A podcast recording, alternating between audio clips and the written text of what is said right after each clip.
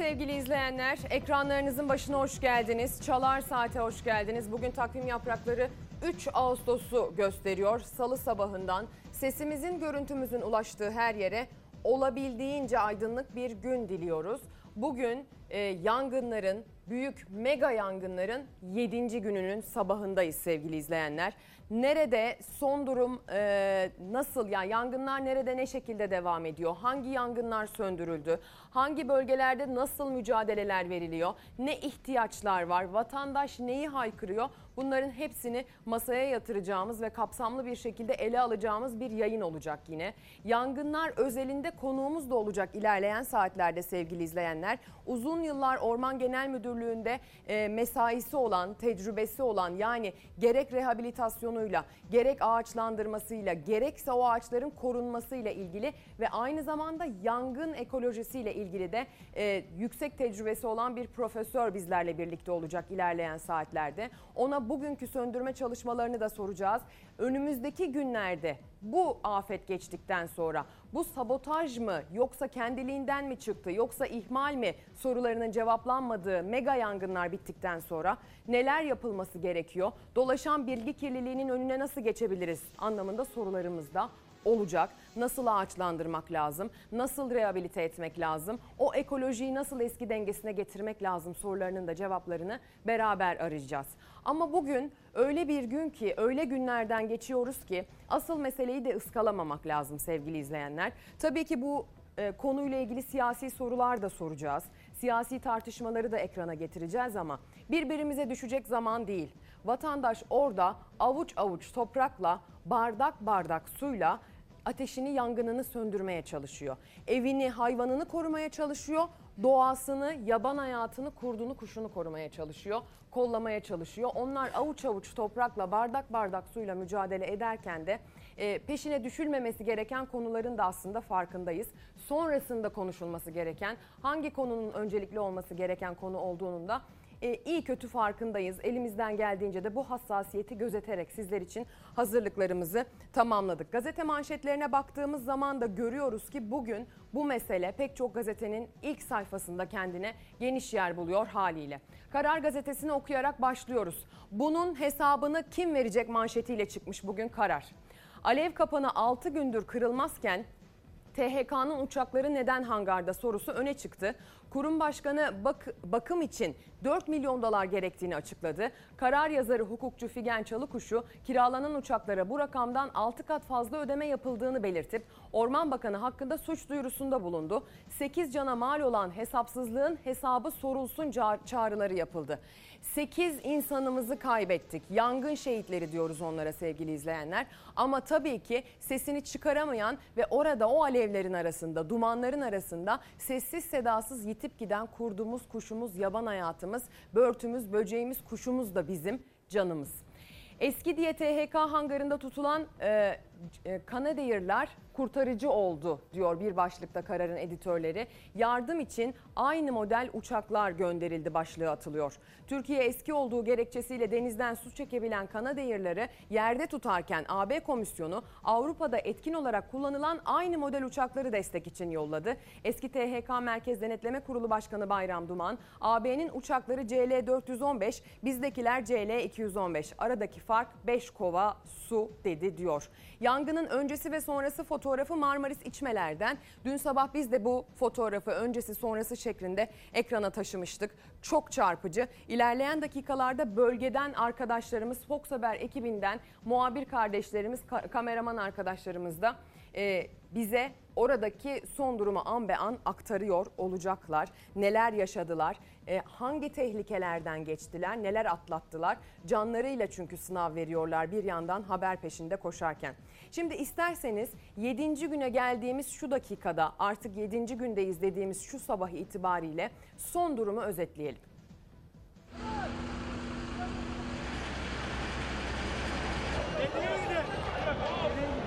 Mücadelenin en zorunun verildiği 4 il Muğla, Antalya, Denizli ve İsparta. Alevlere gün boyu yapılan müdahale gece havanın kararmasıyla karadan devam etti. Ancak rüzgar yangınların sönmesine izin vermedi. Marmaris, Milas, Köyceğiz, Kavaklıdere, Manavgat, Gündoğmuş, Demre, Sütçüler ve Güney geceden sabaha yandı.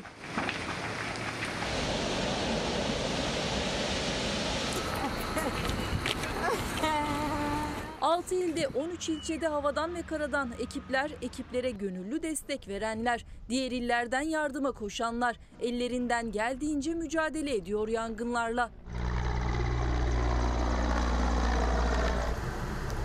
Yangının büyük hasar verdiği Manavgat'ta alevler kül ederek ilerlemeye, mahalleleri, köyleri tehdit etmeye devam ediyor. Manavgat'ın ardından alevlere teslim olan Gündoğmuş'taysa yangının yerleşim yerlerine ulaşmasını engellemeye çalışıyor ekipler. Yüksek sıcaklık, düşük nem ve kuvvetli rüzgar nedeniyle yayılan alevler, orta konuşun yanı sıra rüzgarın da etkisiyle Çarızözü, Senir, Nar Ağacı, Balkaya ve Ümitlü mahallelerine de sıçradı. Alevlerin tehdit ettiği ilçe merkezi tedbir amaçlı tahliye edildi. Ancak rüzgar nedeniyle alevler sürekli yön değiştiriyor ve ekipler müdahalede güçlük çekiyor.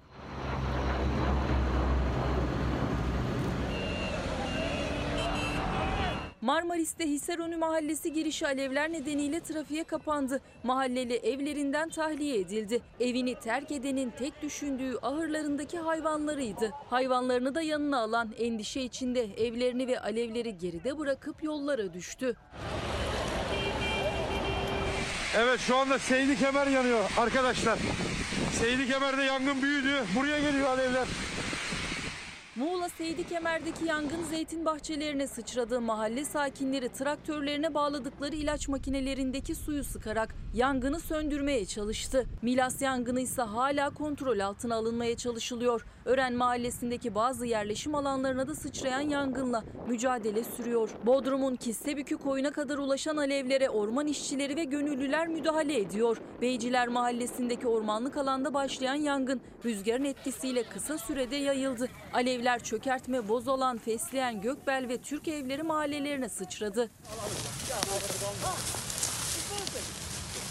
Aydın'ın Bozdoğan ilçesinde başlayan yangınsa kısa sürede Muğla'nın Kavaklıdere ilçesine sıçradı. Kavaklıdere'ye bağlı Harmanbeleni ve Ortaköy mahalleleri tedbir amaçlı boşaltıldı. Isparta Sütçüler'de de 100'ün üzerinde personelle yangın kontrol altına alınmaya çalışılıyor. Mahallede 10 kişi dumandan etkilendi. Çandır, Yıldız ve Camili mahallelerinde yaklaşık 15 ev hasar gördü. Denizli Buldan'da da yangınla mücadele sürüyor. İlçede geceyi alevler aydınlattı. Bir yangın haberi de Ankara'dan geldi. Nallıhan Kuş Cenneti alevlere teslim oldu. Tarım ve Orman Bakanı Bekir Pakdemirli, İzmir Buca, Adana Karahisarlı ve Muğla Seydi Kemer yangınlarının da kontrol altına alındığını açıkladı.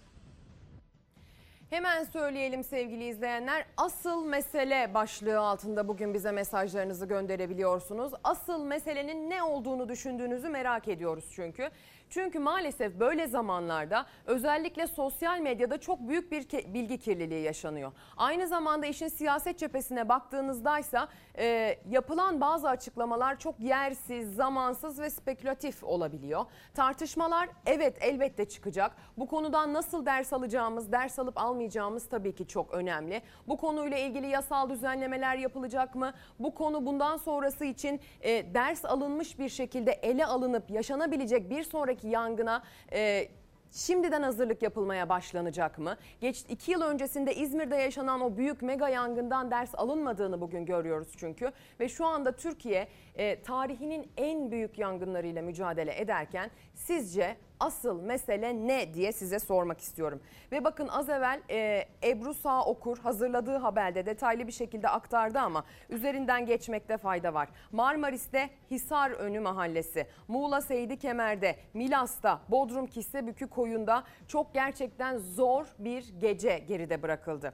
Aydın'ın Bozdoğan ilçesinde de maalesef yangınlar kendini göstermeye başladı. Kavaklıdere'ye bağlı Harmanbeli ve Ortaköy mahalleleri tedbir amaçlı boşaltıldı. İsparta sütçülerden de alevler yükseldi.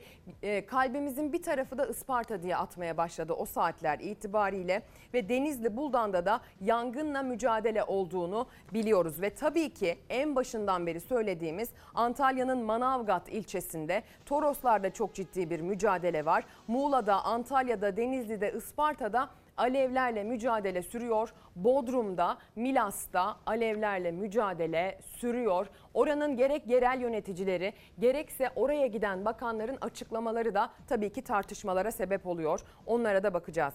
Ama hani asıl mesele dedik ya, neden dedik, biraz onun altını çizmek istiyorum. İzleyeceğimiz haberde asıl meselenin ne olduğunun sorusunun cevabını bulabiliriz belki.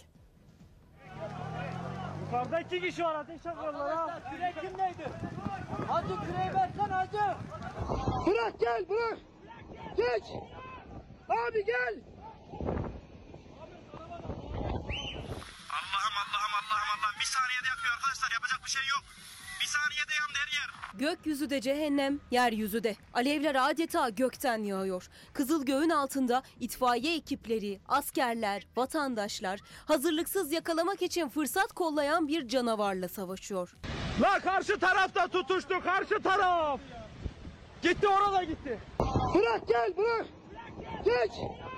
Abi gel. Hava desteği yok, hiçbir şey yok bakın. Ellerimizle müdahale etmeye çalışıyoruz şu an. Havadan müdahalenin olmadığı yerlerde karada iğneyle kuyu kazılıyor adeta. Toma varsa toma, su varsa su, çalı varsa çalı. Hiçbir şey yoksa avuç avuç toprakla savaşıyorlar. Hatta bardakla su döküyorlar ateşin üzerine. Çünkü mücadelenin büyüğü küçüğü yok. Çünkü bir kıvılcımı söndürmek binlerce ağacı kurtarmak demek. Çünkü alev daldan dala sıçrıyor. Çevreye fırlayan kozalaklar yangını yayıyor. Göz açıp kapayıncaya kadar yer gök alev oluyor.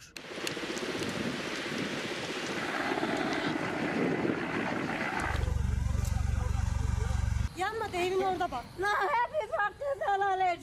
Adana'da tarlada başlayıp ormanlık alana sıçrayan yangını vatandaşlar bardak sularla söndürmeye çalıştı.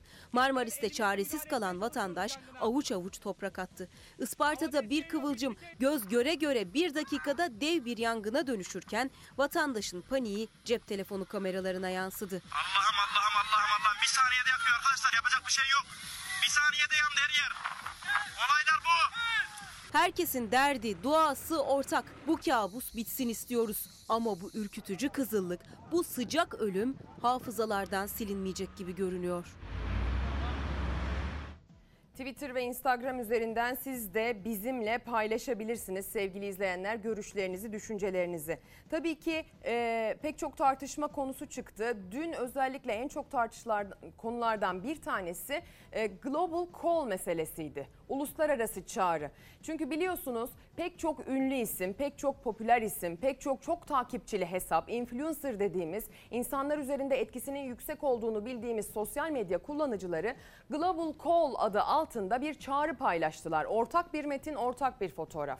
Onlar o çağrıda aslında dediler ki bizim hükümetimizin yapması gereken bir yardım çağrısı olduğunu düşünüyoruz ama yapmıyorlar. Bu çağrıyı biz yapıyoruz. Bizim etki alanımız geniş. Bunu bugün bunun için kullanıyoruz ve bu çağrıyı yapıyoruz, dillendiriyoruz dediler. Ama tabii ki ne oldu? Cumhurbaşkanlığından, İletişim Başkanlığından onlara bir suçlama geldi. Bugün gazetelerin manşetlerinde de bu çağrının aslında tasarlanmış ve ülkeyi kötü göstermeye yönelik bir amaç güden bir çağrı olduğuna yönelik bir suçlamayla, bir ithamla karşı karşıya kaldılar. Onlar ne dediler, ne cevap verdiler söylemek isterlerse biz onların da buradan cevap haklarına saygı duyduğumuzu belirtmek isteriz. Onların da haberlerini aktarmaya çalışacağız. Ve tabii ki bir diğer tartışma konusu ne sevgili izleyenler? Bu yangınlar bir yandan sürerken vatandaş evi yandığı halde, hayvanları yandığı halde, malı mülkü kalmadığı halde hala orada 15 metrelik yangınlara avuç avuç toprak atarak, pet şişeyle, pet bardakla su dökerek mücadele vermeye çalışıyor ya. Asıl mesele bu ama tabii ki ne oluyor? Siyasette durmuyor. Konu tartışılıyor, gündeme geliyor. Siyasiler söze başlarken diyorlar ki bugünlerde birlik olmalıyız, beraber olmalıyız ama işte olmuyor. Bakın böyle böyle oluyor diyorlar. Özellikle Cumhurbaşkanı Erdoğan'ın geçtiğimiz günlerde yaptığı afet bölgesine, yangın bölgesine ziyaret çok çok tartışılıyor ve yankıları hala devam ediyor. Öyle deniyor ki Cumhurbaşkanı Erdoğan 25 yaşında yangınla mücadele verirken, yangınla mücadele verenlere su ayran taşırken, motosikletinin üzerinde dumandan etkilenip canını veren o kardeşimizin ailesine başsağlığı dilemek için onları ayağına çağırdığı söyleniyor. Ve bu da tabii ki siyasetin gündemini karıştırıyor. Yangın hala devam ediyor. Biz su taşıyoruz. Halimiz bu. Orman yangınında genç bir evladımızı kaybettik. Şahin Akdemir. Acılı aileye, taziye ziyaretinde bulunmak yerine korumalarını gönderdi. Aileyi ayağına getirdi.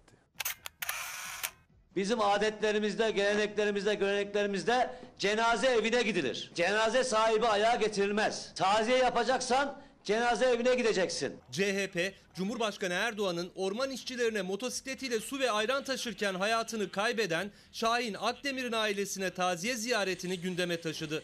Taziye için şehidin evine gitmedi, aileyi yanına çağırdı iddiasıyla. Cumhurbaşkanlığı sessiz. O yavrunun ailesi oturduğu o köyden alındı, Cumhurbaşkanı'nın yanına getirildi, Cumhurbaşkanı onlara taziye edildi. Ya Allah'tan korkun. Yangın ekibine su taşımaya devam. Marmaris'te orman işçilerine su ve ayran taşıyordu 25 yaşındaki Şahin Akdemir. Yangının 3. günü acı haber geldi. Alevlerin arasında kaldı, can verdi. Cumhurbaşkanı Erdoğan'ın Marmaris'te Şahin'in ailesine taziye ziyaretini de İletişim Başkanlığı sosyal medyada Cumhurbaşkanlığı forsunun da olduğu 2 fotoğrafla paylaştı. Muhalefet orası şehit ailesinin evi değil diyor. Erdoğan'ın taziye evine gitmediğini, aileyi yanına çağırdığını söylüyor. Baba elini bağlamış Cumhurbaşkanı'nın karşısında. Yahu sen niye elini bağlıyorsun? O senin karşında elini bağlasın. O baba, o anne, o kardeş saat 2'de evlerine, gece yarısı evlerine bıraktılar. Neden? Tayyip Efendi'nin kibiri yüzünden. Rize'ye gidiyor, sel mağdurlarının kafasına çay atıyor. Marmaris'e geliyor, yangın mağdurlarının kafasına çay atıyor. Cumhurbaşkanının yangından etkilenen Marmaris'te vatandaşlara çay dağıtmasına da tepki sürerken Erdoğan'ın Manavgat'ta yangından etkilenen Kalemler Köyü ziyaretinde de köylülere yanan evlerin yerine yeni ev sözü verdiğini, ancak köylülere kredi kullandırılacağını söylediğini köyün muhtarı açıkladı. Merak etmeyin, hemen traktör vesaire bunların şimdi tespitlerini yapıp bunların hepsini gidereceğiz. Sayın Cumhurbaşkanım, 500 milyarlık mesela evin masrafı varsa 300 milyarını biz karşılayacağız. 200 milyarını da kredi olarak 2 yıldan sonra aynı bir kira bedeli öder gibi 500-500 ödeyeceksiniz dedi. Uzun yıllara sari krediler verileceğine dair açıklamalar. Şu anda insanların yüreği yanıyor. Yanında evi yanmış. Yanan köylere krediyle yeni evler yapılacağına ilişkin Çevre Bakanlığı sessiz ama TOKİ yanan yerleşim yerlerine yapılacak evlerin projesinin hazır olduğunu duyurdu. Sevgili izleyenler, bu da bir diğer tartışma konusu. TOKİ'nin bölge için çok hızlı bir şekilde harekete geçip oraya, oranın kültürel yapısına uygun bir planlama içerisinde olduğu bilgisini yayınlaması da çok tepki çekti aslına bakarsanız. Çok fazla insanı sevindiren bir durum olmadı. Bir de tabii ki 500 bin liranın 300 bin lirasını veriyoruz ama 200 bin lirasını siz vereceksiniz şeklindeki planlamada tepki çeken bir detay olarak karşımıza çıktı. Sözcü gazetesi bugün manşetinde bu konuyu ele alıyor. Millet can derdinde, TOKİ mal derdinde diyor. Daha ormanlarımızdaki ve yüreklerimizdeki yangın sönmeden TOKİ yanan evler için jet proje hazırladı. Vatandaş bu ne rant hırsı diye tepki gösterdi.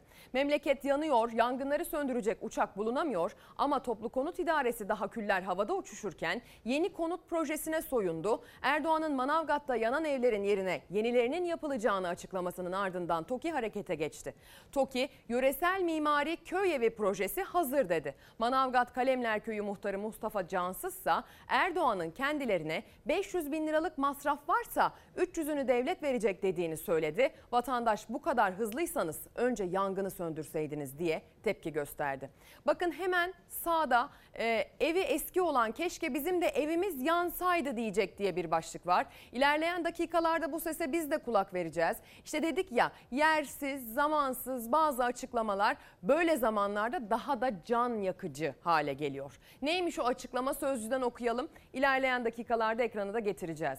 Manavgat'ın Gündoğmuş ilçesinde evlere, alevlere teslim oldu. Bu acıların yanında belediye başkanının açıklaması ise pes dedirtti. AKP'li Başkan Mehmet Özeren, TOKİ ev yapacak, evi eski olanlar keşke bizim de evimiz yansaydı diyecekler diye düşünüyorum dedi diyor. Evim yansaydı da bahçem kalsaydı diye bir başlık var altta. İYİ Parti lideri Meral Akşener Manavgat'a yangınzedelerle görüşmeye gitti. Evini bahçesini kaybeden Urkiya Özer her şey kül oldu. Keşke evim yansadı da bahçem kalsadı diye ağladı diyor. Ve Akşener'in ziyareti de verilmiş ve TOKİ'nin planlamasına dair evlerinde fotoğrafları Sözcü'nün manşetinde bugün kendine yer bulmuş sevgili izleyenler. Orada o kadar çok insan mağdur oldu ki mağduriyetin adı ev değişti aslına bakarsanız. Bölge bölge değişti. Bazı bölgelerde insanlar canını zor kurtardı. Bazı bölgelerde insanlar hayvanlarını, ineklerini, büyükbaş, küçükbaş hayvanlarını, kümes hayvanlarını zor kurtardı. Ormanların içinde, ağaçların üzerinde yaşayan, toprağın içinde yaşayan canlıların tabii ki keşke dili olsa da bize anlatsalar neler yaşadıklarını, ama insanların yaşadıklarına dair hikayeleri anlatma şansımız var. Onların anlattıkları hikayeleri size aktarma şansımız var sevgili izleyenler. Kimisi yürüyecek durumda değildi. Kimisi çok yaşlıydı. Kimisi bütün işini gücünü bırakıp büyük şehirden oraya göç etmişti. Kimisi orada doğmuştu, orada büyümüştü, başka memleket bilmiyordu bile. Kimisi o ağaçların içinde yaşıyordu. Kimisi o ağaçların kıyısında, denizin kenarında pansiyon, otel işletiyordu. Yani her yerde, her noktada, her alevin yükseldiği her zerrede, her metrekarede hikaye farklıydı. Her yer yandı, her yer yandı. Üzülüyorum yani, çok üzüldüm. Çok kötü ya, çok kötü. Bir şey yapamıyorum.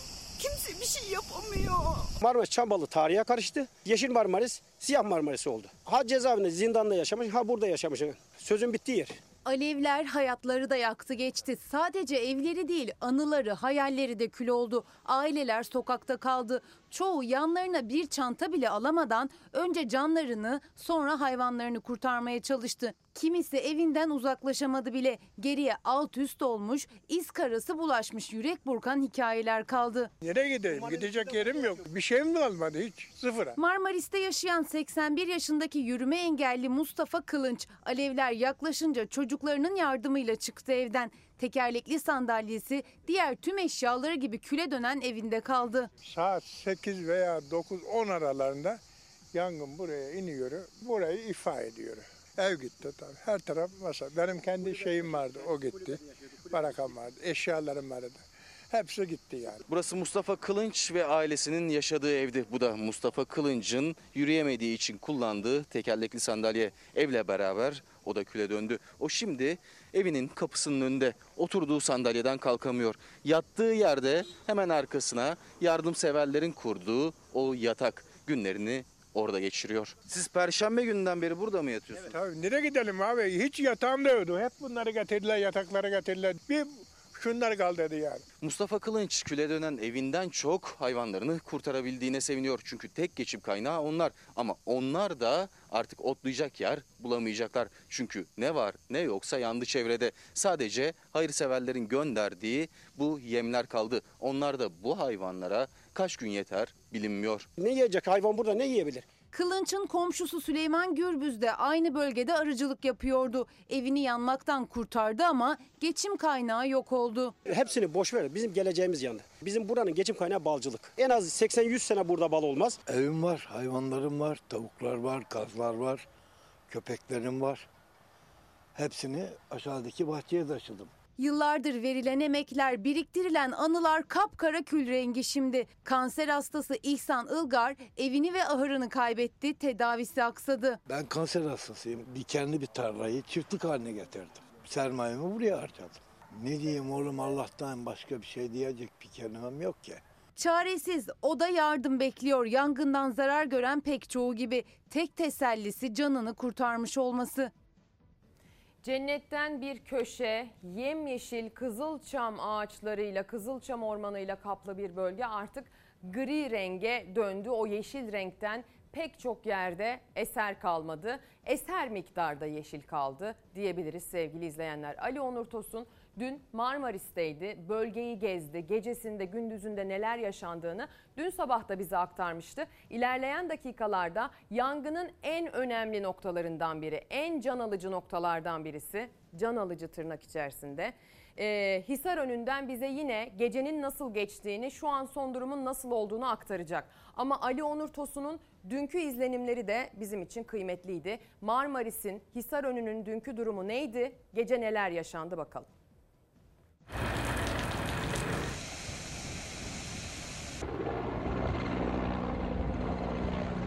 Hiç müdahale ya. Bu kadar müdahalesizlik olur mu? Düz işte burayı söndürdük diye gittiler. Hakikaten de söndü.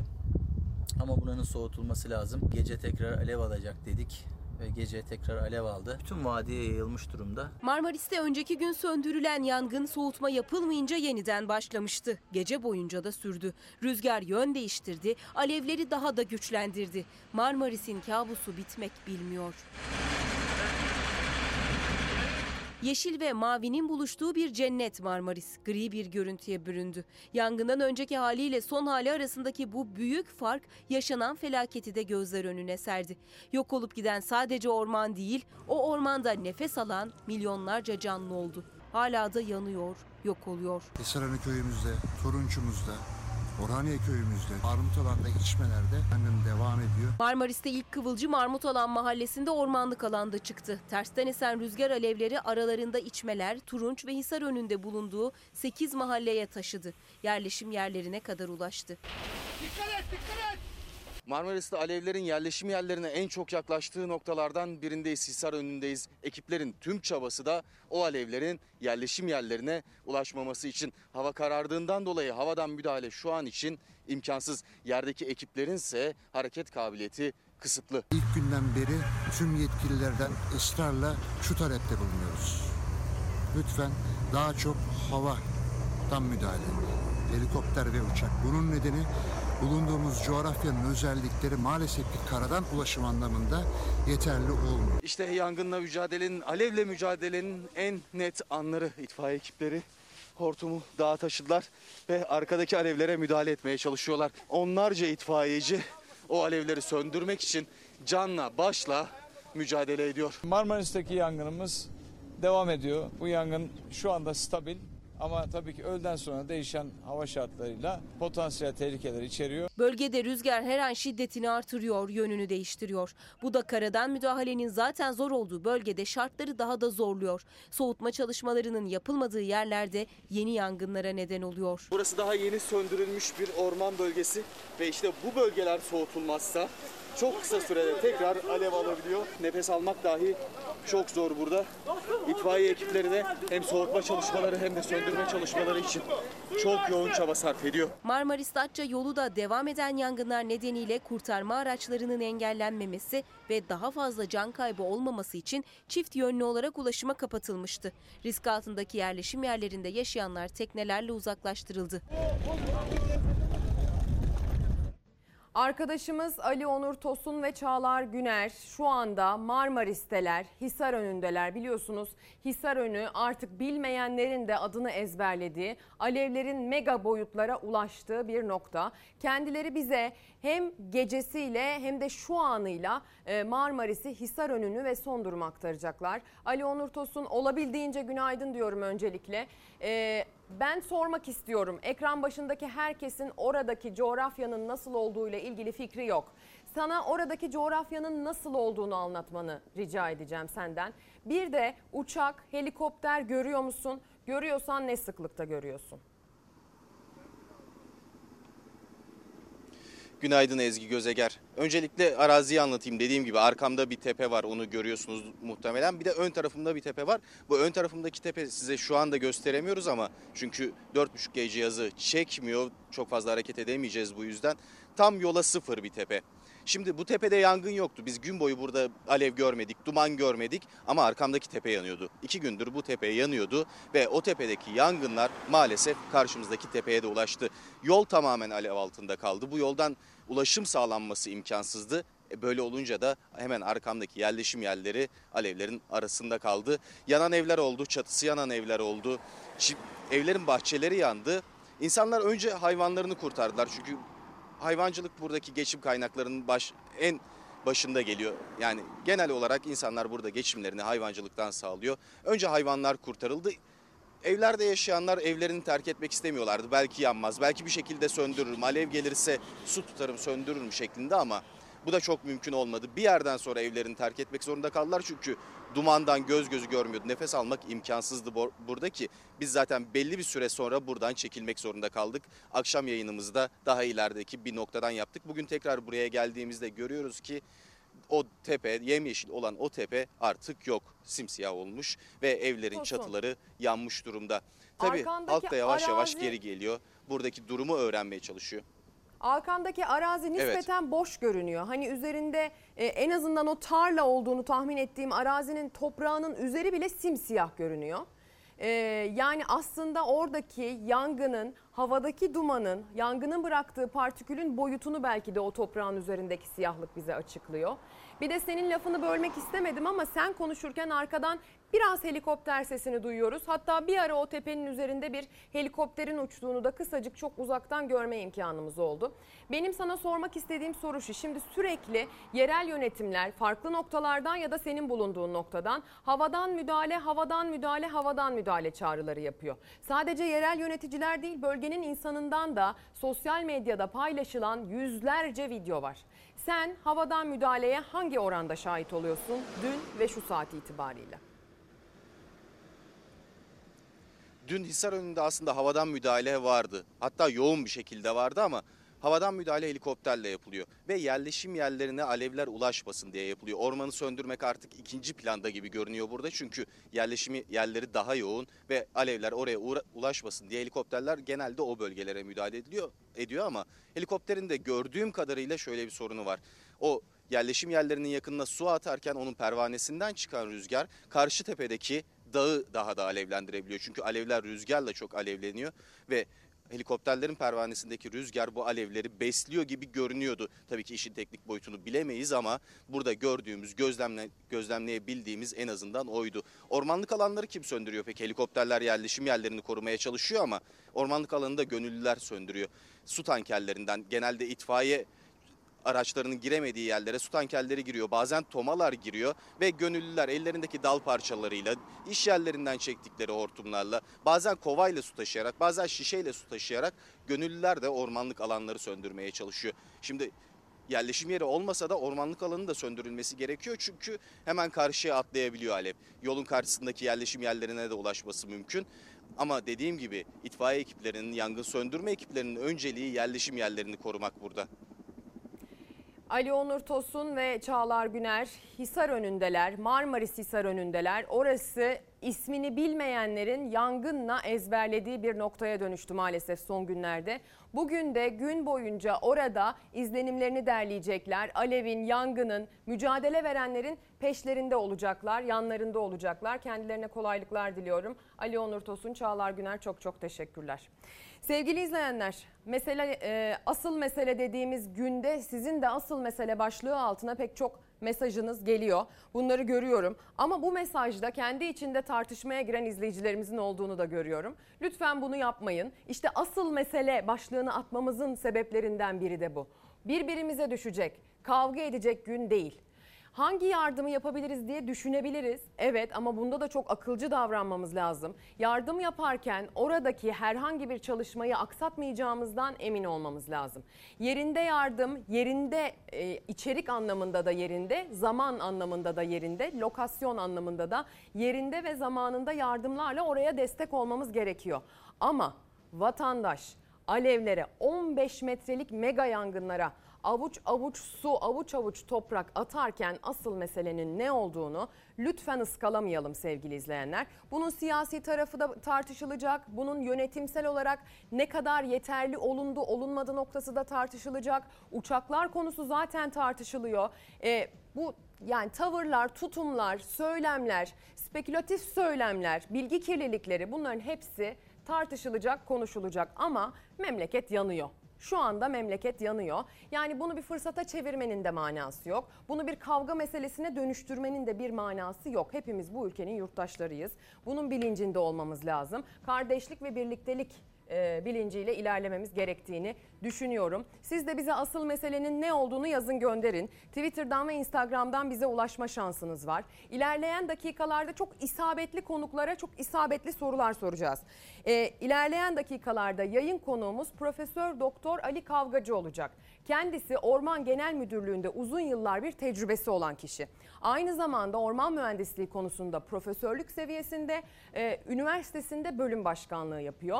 Genç bir isim, tecrübeli bir isim, bize tane tane anlatacak. Örneğin çok merak ettiğim bir konu var. Sosyal medyada çokça görüyorum. Orman Genel Müdürlüğü'nün kahramanları, itfaiyeciler, gönüllüler, Azeriler, askerlerimiz orada en ufak bir aleve bir damla su döken herkesin Allah ayağına taş değirmesin, o ayrı konu, ama bazı yöntemleri de bu yangın vesilesiyle yeni öğreniyoruz. Mesela işte burası yansın, bekleyeceğiz, ondan sonra şu şekilde müdahale edeceğiz. İşte burası yanarken karşıda alev oluşturacağız, başka bir yöntemle mücadele edeceğiz şeklinde yeni yöntemler öğreniyoruz. Bunların anlamı nedir? Bunların gereği nedir? Bunlar neden yapılır? Bunları soracağız mesela. Yansın bitsin meselesinin ne olduğunu açıklığa kavuşturmaya çalışacağız. Bugün orada bu mücadeleyi verenlerden haberler almaya gayret edeceğiz. Ve aynı zamanda bundan sonra o yangın bölgelerinde yüzlerce hektardan söz ediliyor. O ormanların yok olduğu, griye döndüğü yeşilin noktalarda nasıl rehabilitasyon çalışmaları yapılmalı? Meyve bahçesi yapılsın diyen var. Zeytin dikilsin, incir dikilsin, elma armut dikilsin diyen var. Kızılçam ormanının, kızılçam ağacının kendisini suçlayan bile var. Dolayısıyla bunların da hepsi birer bilgi kirliliği şeklinde sosyal medyada dolaşıyor. Bu sorularımızı da çok nokta atış bir uzmana soracağız. Kendisi yangın ekolojisi konusunda bir uzman. Yani şu anda hem bölge için uzman hem yangının kendisi için uzman. Sorularımızın en net adreslerinden biri. Ülkemizde çokça uzman var. Konusunda uzman bir sürü bilim insanımız var. Sadece bu konuyla ilgili değil. Sağlık konusunda pandemi döneminde de uzmanlarımızı tanıdık. Bu bize bir fırsat oldu aslında. Kötü bir fırsat ama bu vesileyle pek çok uzmanımızı da tanıdık biliyorsunuz. Uzmanlarımıza güvenmemiz lazım. Ve uzmanlarımıza danışma kültürünü artık benimsememiz, içselleştirmemiz lazım.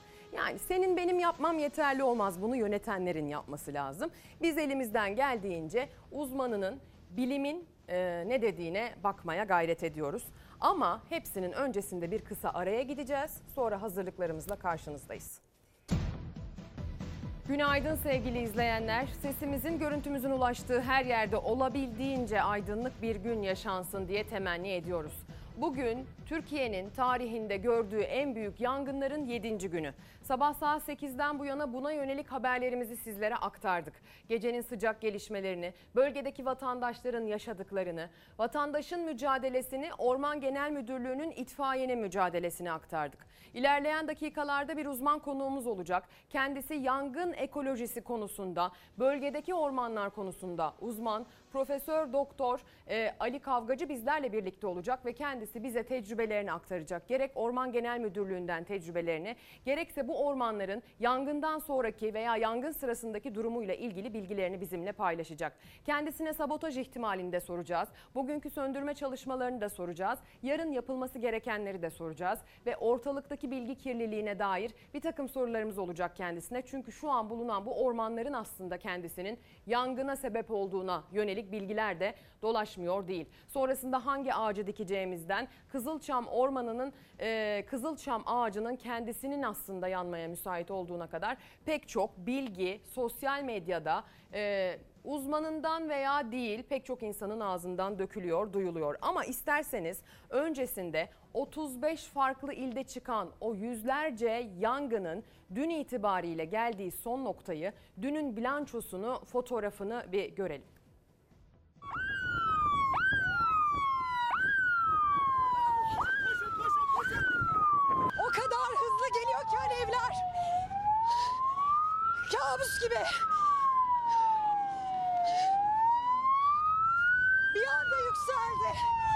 bir anda hızla üzerimize doğru geliyor. Ah! Gel gel gel. Atla. Atla çabuk. Kapat kapat kapat. Şeyi kurtar, haneyi kurtar. Haneyi kurtar. Bas.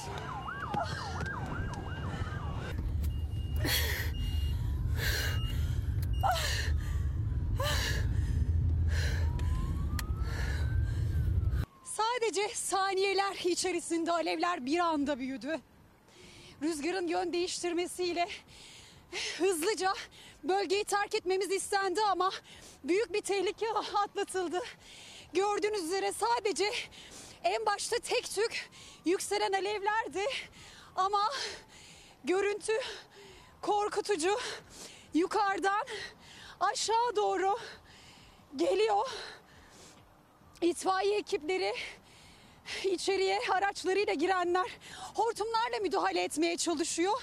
Ama saatlerdir bu şekilde yapılan müdahalenin görülüyor ki çok fazla bir faydası yok. Türkiye alevlerle mücadelesinde 6 günü geride bıraktı. Dün 35 ilde alevler göğe yükseldi. 138 ayrı noktada çıkan yangınların 129'u kontrol altına alındı. Antalya, Muğla, Denizli, İsparta en büyük hasarı alan iller oldu. Türkiye yangınla savaşının 6. gününü işte böyle geçirdi. Yangın şehre indi. Ne olur buraya uçak gönderin, helikopter gönderin. Bütün yetkililere sesleniyorum. Yanıyor insanlar. Manavgat yangını hala devam ediyor. Gündoğmuş'un tahliye edilmesi söz konusu. Fox Haber ekibi uçakların, helikopterlerin yetmediği yerlerde küçük bir kıvılcımın nasıl dev bir yangına dönüştüğünü an be an görüntüledi. Bodrum yakınlarındaki yangını söndürmek için saatlerce uğraştı itfaiye ekipleri ve orman işçileri. İş makineleriyle toprak atıldı. Beton mikseriyle su püskürtüldü ama yetmedi. Alevlere karşı canla başla verilen mücadele rüzgarın da etkisiyle nafile bir çabaya dönüştü. Ekipler canlarını kurtarmak için geri çekilmek zorunda kaldı. Rüzgar ters esmeye başladı ve alevler yönünü değiştirdi. Artık iyice kara dumanlar da yükselmeye başladı. Çam ağaçlarından yolun karşısına sıçrayan kozalaklarla birlikte görüldüğü üzere alevler yolun diğer tarafında da büyüdü ve artık araç trafiğine burası tamamen kapandı. Sabahtan bu yana sadece yükselen bir dumandı ama artık o korkutan manzara yaşanıyor. Artık ekipler de geriye gelmek durumunda. Evet, ekipler de mecburen geriye çıkmak zorunda kaldı. Alevler de iyice arttı. Gece zaten müdahale edemiyor hava araçları ama itfaiye ekipleri uyumuyor, ormanları terk etmiyor. Alevlere ulaşmak için gecenin karanlığında yol açmaya çalışıyor. Yangın bölgesine dev iş makineleri getirildi. İtfaiyeciler bu iş makinelerinin açtığı yollardan alevlere ulaşmaya çalışacaklar. Çünkü arazi çok sarp, hiçbir yol yok ve itfaiyeciler ancak bu iş makinelerinin açtığı yollardan ilerleyebiliyor. Tüm çabalara rağmen yangınlar yerleşim yerlerini tehdit ediyor. Soğutma çalışmalarının yetersiz kaldığı bölgelerde alevler yeniden yükseliyor. Yangınlarda hayatını kaybedenlerin sayısı da 8'e yükseldi. Yangında hayatını yitirenlerin sayısı 8'e yükseldi sevgili izleyenler. Ama tabii ki kurt, kuş, börtü, böcek, arı bunların hepsi de kaybedilen canlar listesine dahil maalesef. Gülşah İnce, Kenan Özcan dün bu izlenimlerini bize çökertmeden Mazı'dan aktardılar. Oralarda maalesef bu yangın sürecinde adını ezberlediğimiz noktalar haline geldi. Yangınların mega boyutlara ulaştığı noktalar oralar. Gece saatlerinde de oradaydılar. Şu anda da oradalar. Hala ellerinde mikrofon, kamera, haber peşinde koşuyorlar. Gece saatlerinde büyük tehlikeler atlattılar. İlerleyen dakikalarda gerek bu görüntüler sırasında neler hissettikleri, neler yaşadıkları, gerek bölgenin gecesi, gerekse şu anıyla neler olduğunu orada bize aktaracaklar Gülşah İnce ve Kenan Özcan. Kendilerine şimdiden kolaylıklar diliyoruz eğer bizi duyuyorlar, izleme fırsatı buluyorlarsa diyelim. Devam edeceğiz. Tartışmalar da sürüyor sevgili izleyenler. Az evvel haberde izlediniz. Bu tartışmalara neler dahil? Bu tartışmalara Tarım Bakanı'nın yaptığı açıklamalar dahil. TOKİ'nin yaptığı projeler dahil. Bir yasamız var. İlerleyen dakikalarda onu da size aktaracağız. O yasayla ilgili büyük bir tartışma var. Turizm Bakanlığı'na bölgenin sorumluluğunun devredilmesiyle alakalı. Bu tartışmalardan biri de bu. Gelin gazete manşetlerini okuyalım. Gazeteler olayı nasıl ele almışlar? Pencere gazetesi bir inat uğruna manşetiyle çıkmış bugün ve diyor ki ormanlar yanarken hükümetin THK uçaklarını neden kullanmadığına ilişkin sorunun yanıtı 2019 yılından o yıl yapılan söndürme ihalesinden çıktı. İddiaya göre Orman Bakanlığı indirim talebini geri çeviren THK'yı o günden beri cezalandırıyor. Orman Genel Müdürlüğü 2019'da her yıl olduğu gibi söndürme ihalesi yaptı ve THK'yı davet etti. Genel müdürlük bütçesini söyledi ve daha yüksek fiyat veren THK'dan saat başına 1500 lira indirim istedi. THK geri çevirdi. O yıl bakanlık söndürme uçağı kiralamadı. Durumu helikopterlerle idare etti. İddiaya göre anlaşmazlık yaşanan ihaleden birkaç ay sonra çıkan İzmir yangınında THK uçaklarına itibar edilmemesinin nedeni de bu olaydı diyor. Hemen aşağıdaki fotoğrafta da Türkiye yanıyor, uçaklar öylece duruyor demiş gazetenin editörleri. Söndürülemeyen orman yangınları nedeniyle Türkiye'nin akıbetini merak ettiği THK uçakları Ankara Etimeskut'ta görüntülendi. Deutsche Welle Türkçe'den Alican Uludağ, fonda uçakların göründüğü videoda 7 uçak Etimeskut'ta tutuluyor, uçakların sağlam olduğu görülüyor. Az önce bir uçak test edildi, bir sorun olmadığı gözlendi diyerek gördüklerini kamuoyuyla paylaştı diyor. Dün sosyal medyada Ankara Etimeskut'taki uçakların uydu görüntülerini paylaşan hesaplar da vardı sevgili izleyenler. O uçakların orada park halinde olduğunun fotoğrafları, görüntüleri de paylaşıldı. Devam edelim bir diğer detayla Pencere gazetesinden. Yetkililere sesleniyorum, uçak gönderin, yanıyoruz başlığının altında aslında Antalya Büyükşehir Belediye Başkanı Muhittin Böcek'in sözleri var. Alevlerin sardığı Gündoğmuş'a giden Antalya Büyükşehir Belediye Başkanı Böcek yardım çağrısında bulundu. Yangın Gündoğmuş merkezine geldi, yanıyoruz. Gündoğmuş'a uçak gönderin, helikopter gönderin çağrısı yaptı diyor.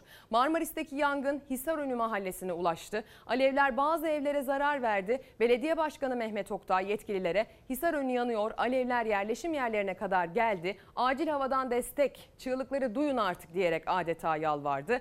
Bodrum'da ise yangının söndürülemediği, yöneticilerinin isyan ettiği ilçelerden Belediye Başkanı Ahmet Aras, bu alevler harlanmadan, daha fazla parlamadan bu kesilmeli. Yoksa bu vadiye indiği zaman asırlık çamlar var. Ne gelecekse gönderin, bu kadar zor bir şey değil diyerek zor durumu ortaya koydu diyor. İlerleyen dakikalarda Gündoğmuş Belediye Başkanı'nın da açıklamalarını ekrana taşıyacağız sevgili izleyenler. Gelin bir de Karar Gazetesi'ne bakalım. Manşetini okumuştuk. Sür manşeti ise şöyle. Her işi aynı hızla yapsanız. Yangın sönmeden TOKİ projeyi hazırladı. Türkiye alevlerle savaşırken TOKİ, yöresel mimariye uygun köy evleri hazır paylaşımı yaptı. Keşke devlet söndürmede de böyle hızlı olsaydı tepkileri geldi diyor. Fotoğraflarıyla birlikte o proje paylaşılmış Karar'ın sürmanşetinde. Bir diğer detay.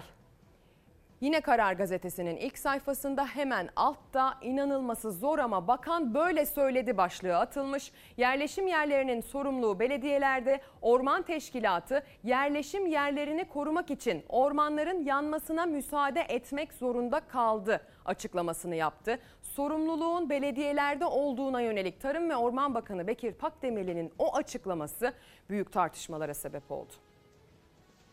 Orman teşkilatı yerleşim yerlerini korumaktan birinci derecede aslında sorumluluk belediyelerdedir. Ormanların yanmasına müsaade etmek zorunda kaldık. Yangın kentlere ulaşmasın diye ormanların yanmasına müsaade ettiğinizi söylüyorsunuz. Bu bir ifşaat, bu bir suç duyurusuna sebep olabilecek bir hadise. İzansızlığın bu kadarına pes demek lazım. Tarım ve Orman Bakanı Bekir Pakdemirli'nin yerel yönetimleri hedef alarak ormanların yanmasına müsaade etmek zorunda kaldık açıklaması muhalefeti ayaklandırdı. Tarım Orman Bakanı'nı Allah düşmanın başına vermesin. Önce tarımı bitirdi, şimdi ormanları bitiriyor. Antalya ve Muğla'da farklı noktalarda orman yangınları sürüyor. Orman Genel Müdürlüğü'ne bağlı ekiplerle birlikte sadece yangınların olduğu bölgedeki belediyeler değil, Türkiye'nin farklı belediyelerinden de ekiplerin halkın yardımıyla mücadele veriliyor. Belediyelerimize, İster bizim partiden, ister başka partilerden yerleşim yerlerinin korunması konusunda belediyelere hem sorumluluklarının hatırlatılması hem de birlikte daha iyiye taşırızı çalışıyor olmamız lazım. Tarım Bakanı'nın bu sözleri merkezi ve yerel yönetimler arasındaki koordinasyona ilişkin önemli bir mesajdı ama sonrasında kurduğu cümleler tepki çekti. Bakan, yangınların çok geniş alana yayılmasına gerekçe olarak belediyelerin ormanlık alandaki yerleşim yerlerinde sorumluluklarını yerine getirmemesini gösterdi. Orman teşkilatı yerleşim yerlerini korumaktan birinci derecede aslında sorumluluk belediyelerdedir. Ormanların yanmasına müsaade etmek zorunda kaldık. Ormanların yanması da sahayı daha da genişletti. Yangında esas olan yangının tespitini en erken yapıp en hızlı ve etkin bir şekilde müdahale etmek. Yerleşim yerlerinin normal şartlar altında güvenlik altına alınması belediyelerimiz için. Sayın Bakan, bu yangınlar senin sorumluluk sahandaki ormanlarda başladı. Cumhuriyet Halk Partili belediyelerin sorumluluk sahasında başlamadı. Saraya 13 uçak almak yerine 6 tane yangın söndürme uçağı alma siyasi tercihinde bulunsaydın bu tehlike bertaraf edilecekti. Siyasetten ayrı bir çağrıdır bu. Utanmadan çıkıyor, sorumluluğu belediyelere atıyor. Sorumlu sensin Sayın Pakdemirli. Bu devlete gelmiş geçmiş en beceriksiz orman bakanısın. Şehirler belediyelerin görev alanındadır diye bir şey bugüne kadar söylemedik. İçişleri Bakanı Süleyman Soylu da bu cümleyi ormanlık alanlardaki yerleşim yerleri belediyelerin sorumluluğunda diyen Tarım Bakanı'nın yanında kurdu. Muhalefet Pakdemirli'nin belediyeleri suçlayarak ormanların yanmasına müsaade etmek zorunda kaldık sözlerini sorumluluktan kaçmak olarak yorumladı. Patates mi mesela Orman Bakanı? Türkiye'deki ormanların %99'u devlet ormanı. Oradaki bütün yetki Tasarruf Hakkı Orman Genel Müdürlüğü'ne ait. Ondan izinsiz hiçbir müdahalede bulunamaz. Kifayetsiz Orman Bakanı bir an önce istifa et. Orman Bakanı'na istifa çağrıları da muhalif vekillerin, parti kurmaylarının, lider kurmaylarının ağızlarından işte böyle döküldü o açıklamalardan sonra. Mesajlarınız geliyor. Asıl mesele başlığı altında Cemal Genç'e göndermiş. Ordu Çatalpınar'dan günaydın diyor. Bir haftadır Türkiye yanıyor, içimiz yanıyor. Devlet yangınları söndüremiyor. Yanıyoruz diyenlere çay dağıtıyorlar diyor gönderdiği mesajda. Bir diğer mesaj Nabi Kamışlı'dan gelmiş. Asıl mesele bu kadar ormanların yanması önümüzdeki kış mevsimine olumsuz nasıl bir etki bırakacak acaba diye soruyor. Birazdan uzmanımıza bağlanacağız, ona da sorarız. Yüreğimiz dayanmıyor artık sevgili Ezgi, daha ne bekleniyor bilemiyorum. Asıl mesele vatan olmalı mesajını ise Gülay Gökduman göndermiş. İzleyicilerimiz de asıl mesele başlığına bir mesaj gönderme trafiği içerisindeler. Herkes duygularını ifade etmeye çalışıyor. Çünkü gerçekten uzaktan izlemek de zor. Tabii ki en zoru oradaki mücadelenin içinde olanlar. Siviliyle, görevlisiyle, yetkilisiyle, Türküyle, Azerisiyle bu ülkenin tüm yurttaşları, hatta kardeşlerimiz biliyorsunuz geldiler ekip Azerbaycan'dan. Onlarla ilgili de bir haberimiz olacak ilerleyen dakikalarda. Asıl zorluk tabii ki onların ama bizler de televizyonun başında, telefonlarımızın, bilgisayarlarımızın başında o görüntüleri izleyerek adeta yanıyoruz, kavruluyoruz içeriden sevgili izleyenler. Yatıp uyumak, bırakıp kapatıp artık uyuyayım, dinleneyim demek insana suçlu hissettiriyor. Öyle günlerden geçiyoruz. Siviller de çalışıyor dedik. Az evvel aslında bardak bardak su dökenleri, avuç avuç toprak atanları izlemiştik. Hadi gelin ekiplerin alevleri canla başla söndürmeye çalıştığı dakikalarda vatandaşın mücadeleye katkısını izleyelim.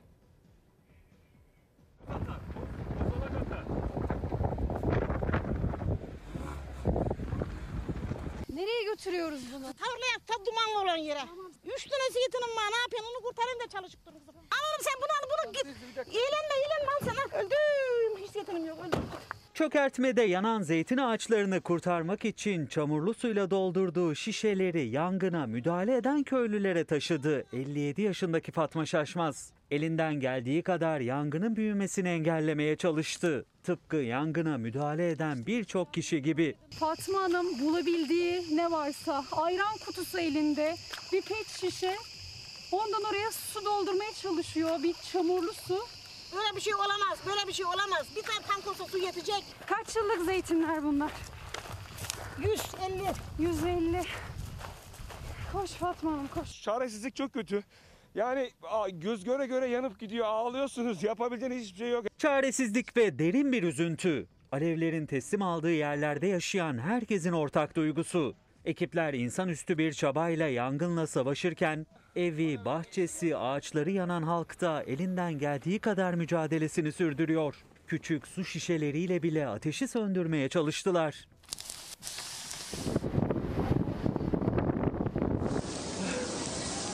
Kimi hortumla, kimi de para verip aldığı yangın tüpleriyle alevlere müdahale etmeye çalıştı. İşte yardımlaşma. Gerçekten ekipler halkımıza yardım ediyor. Kendi imkanlarımıza gittik, biraz tüp aldık, sıkıyoruz işte. Kendi cebinizden parayla.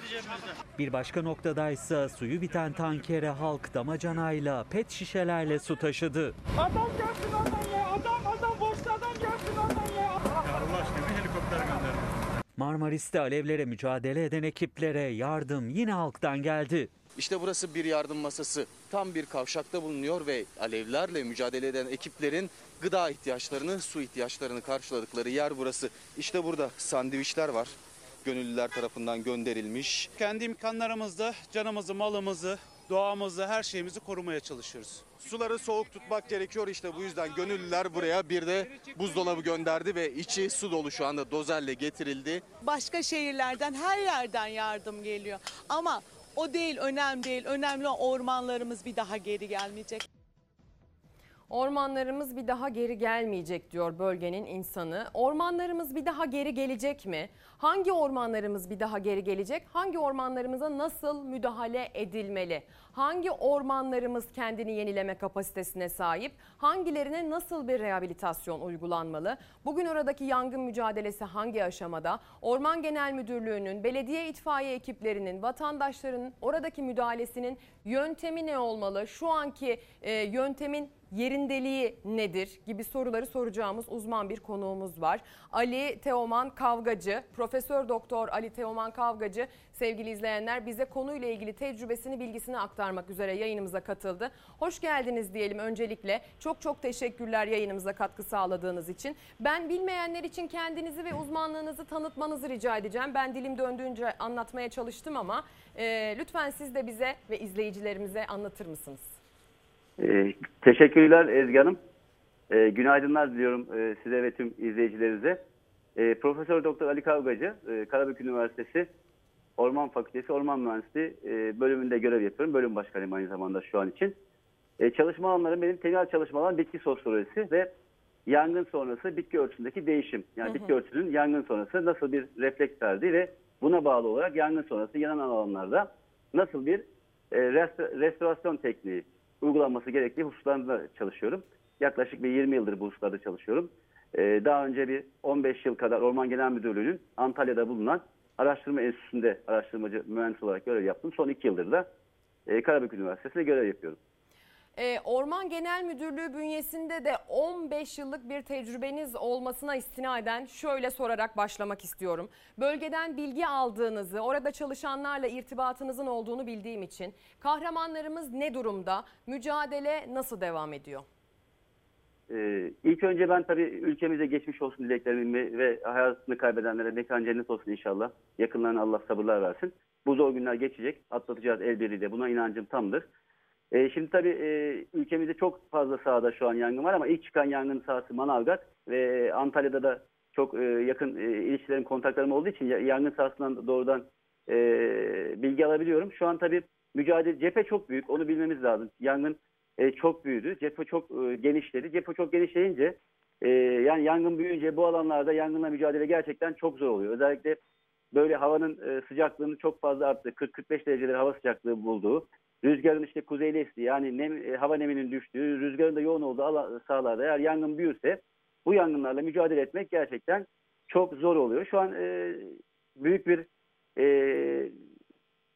emekle Orman Teşkilatımız, Orman Genel Müdürlüğü Teşkilatımızın bu yangını söndürmekle mücadele ettiğini görüyoruz ama tabii yangın tek bir noktada değil. Ülkemizin çok farklı bölgelerinde fazla sayıda yangın çıktı ve bu yangınlar büyüdü. Yangın büyüyünce de İster istemez zaman içinde bir koordinasyon eksikliği olabiliyor, organizasyonda sıkıntılar olabiliyor. Bunlar normaldir ama yangın büyüyünce de mücadelesi çok zor oluyor. Bunu biz 2008'de aslında Çeliktaşal yangınında çıktığında tecrübe etmiştik. Yani yangın büyüyünce nasıl mücadele edeceğiz, hangi yöntemleri kullanmamız lazım bunları tecrübe etmiştik ama şu an içinde bulunduğumuz süreçte birçok sahada büyük yangınlar çıktı.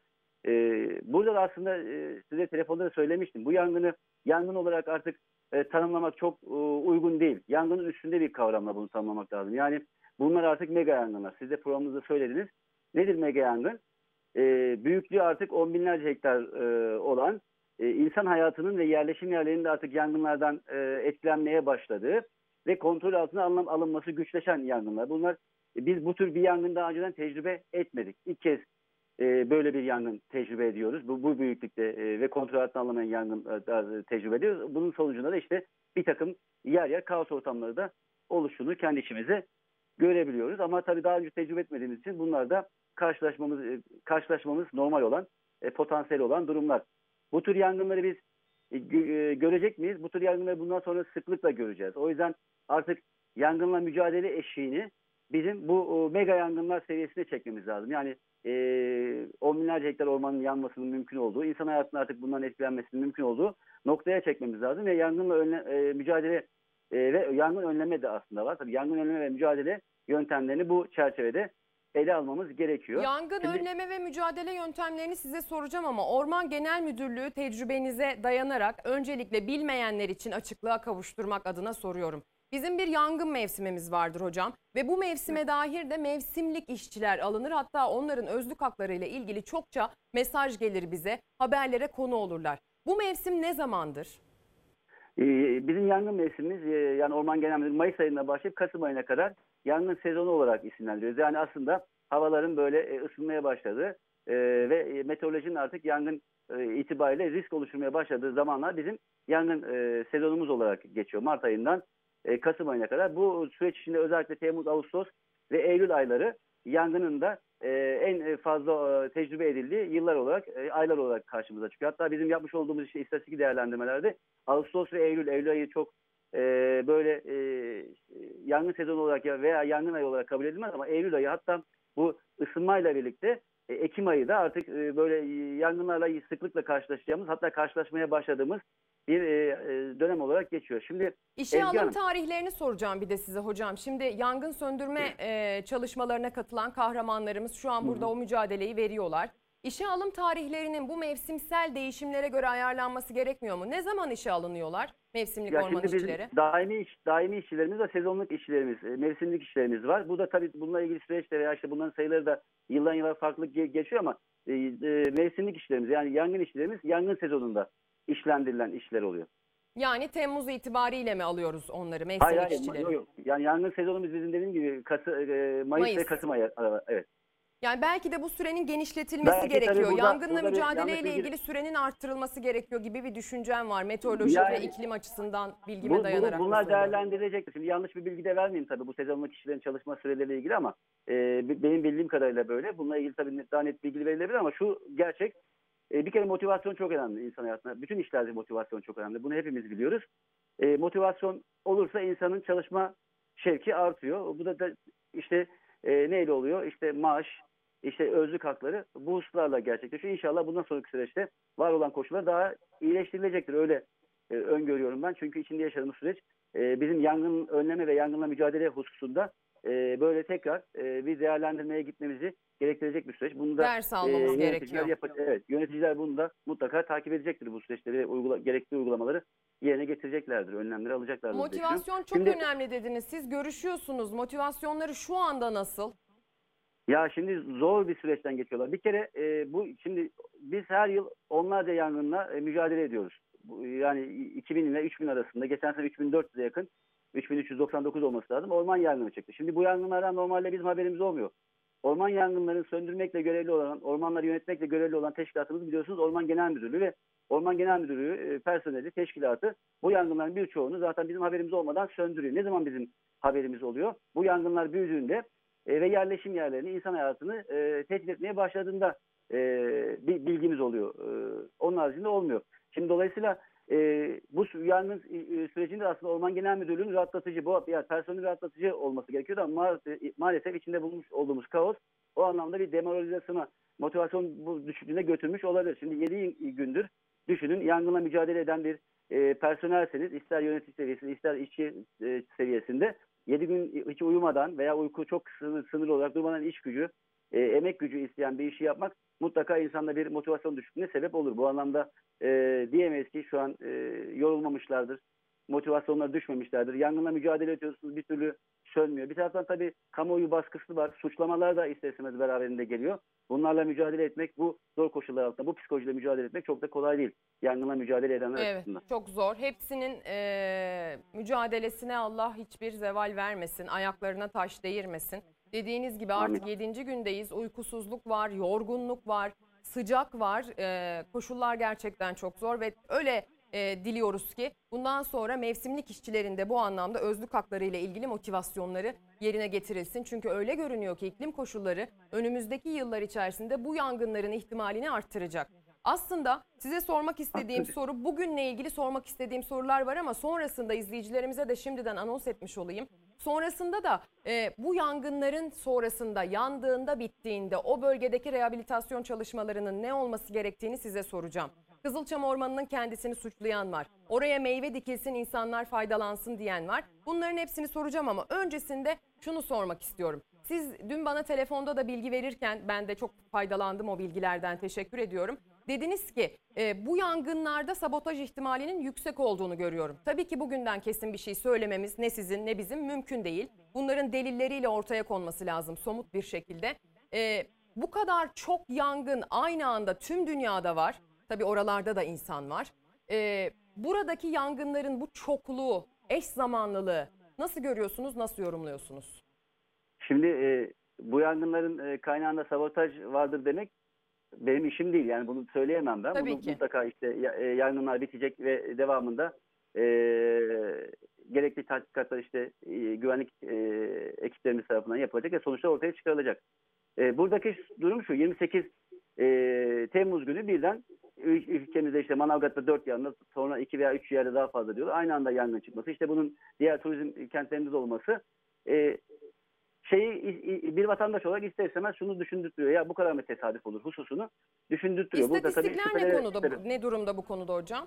Şimdi şöyle şunu söyleyelim. Şimdi bakın, bu tür yangınların demin söylediğim gibi mevcut hava koşulları altında, şu an içinde bulunduğumuz hava koşulları altında sıklıkla çıkması muhtemel.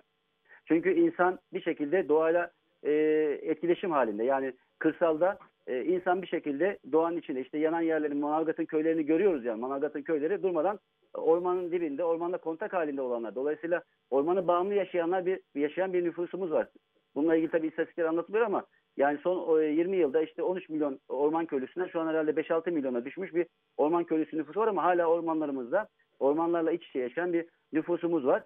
Dolayısıyla bu riskli havalarda bu etkileşim, kontağın bir takım olumsuz sonuçlarının bu şekilde karşımıza çıkması da mümkün. Ama bu kadar çok olur mu? Mesela Manavgat'ta aynı anda, aynı gün içinde 6-7 tutuşma birden olur mu hususu bir takım şüpheleri tabii insan aklında uyandırıyor ama inşallah bunlar yangından sonra böyle oturacağız. Bu işler bitecek.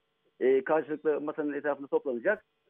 Sebepler belli olacak ve bu sebepler üzerinden neler yapmamız gerekiyor? Nasıl bir davranış içinde olmamız gerekiyor? Ülke olarak ve yönetici olarak ve yangınla mücadele olarak, ekipleri, organizasyonları olarak onları hep beraber değerlendireceğiz inşallah.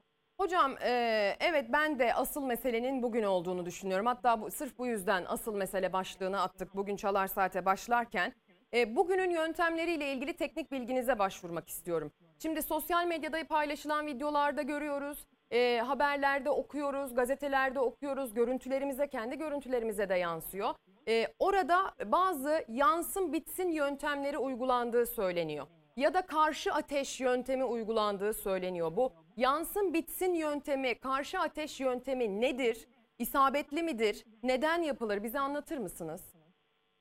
Karşı ateşle başlayıp, karşı ateş şimdi tabii sanki ateş yakınca ister istemez kamuoyunda bir tedirginlik oluşuyor. Zaten yangın var, siz bir de yakıyorsunuz durumu oluştuğu için bu çok dikkatini çekiyor insanların. Normalde bu tüm dünyada yangınla mücadelede uygulanan bir yöntemdir. Bunun teknikleri de var, karşı ateş yöntemi teknikleri de var. Ben tabii yangın davranışı ve yangın müdahale uzmanı değilim.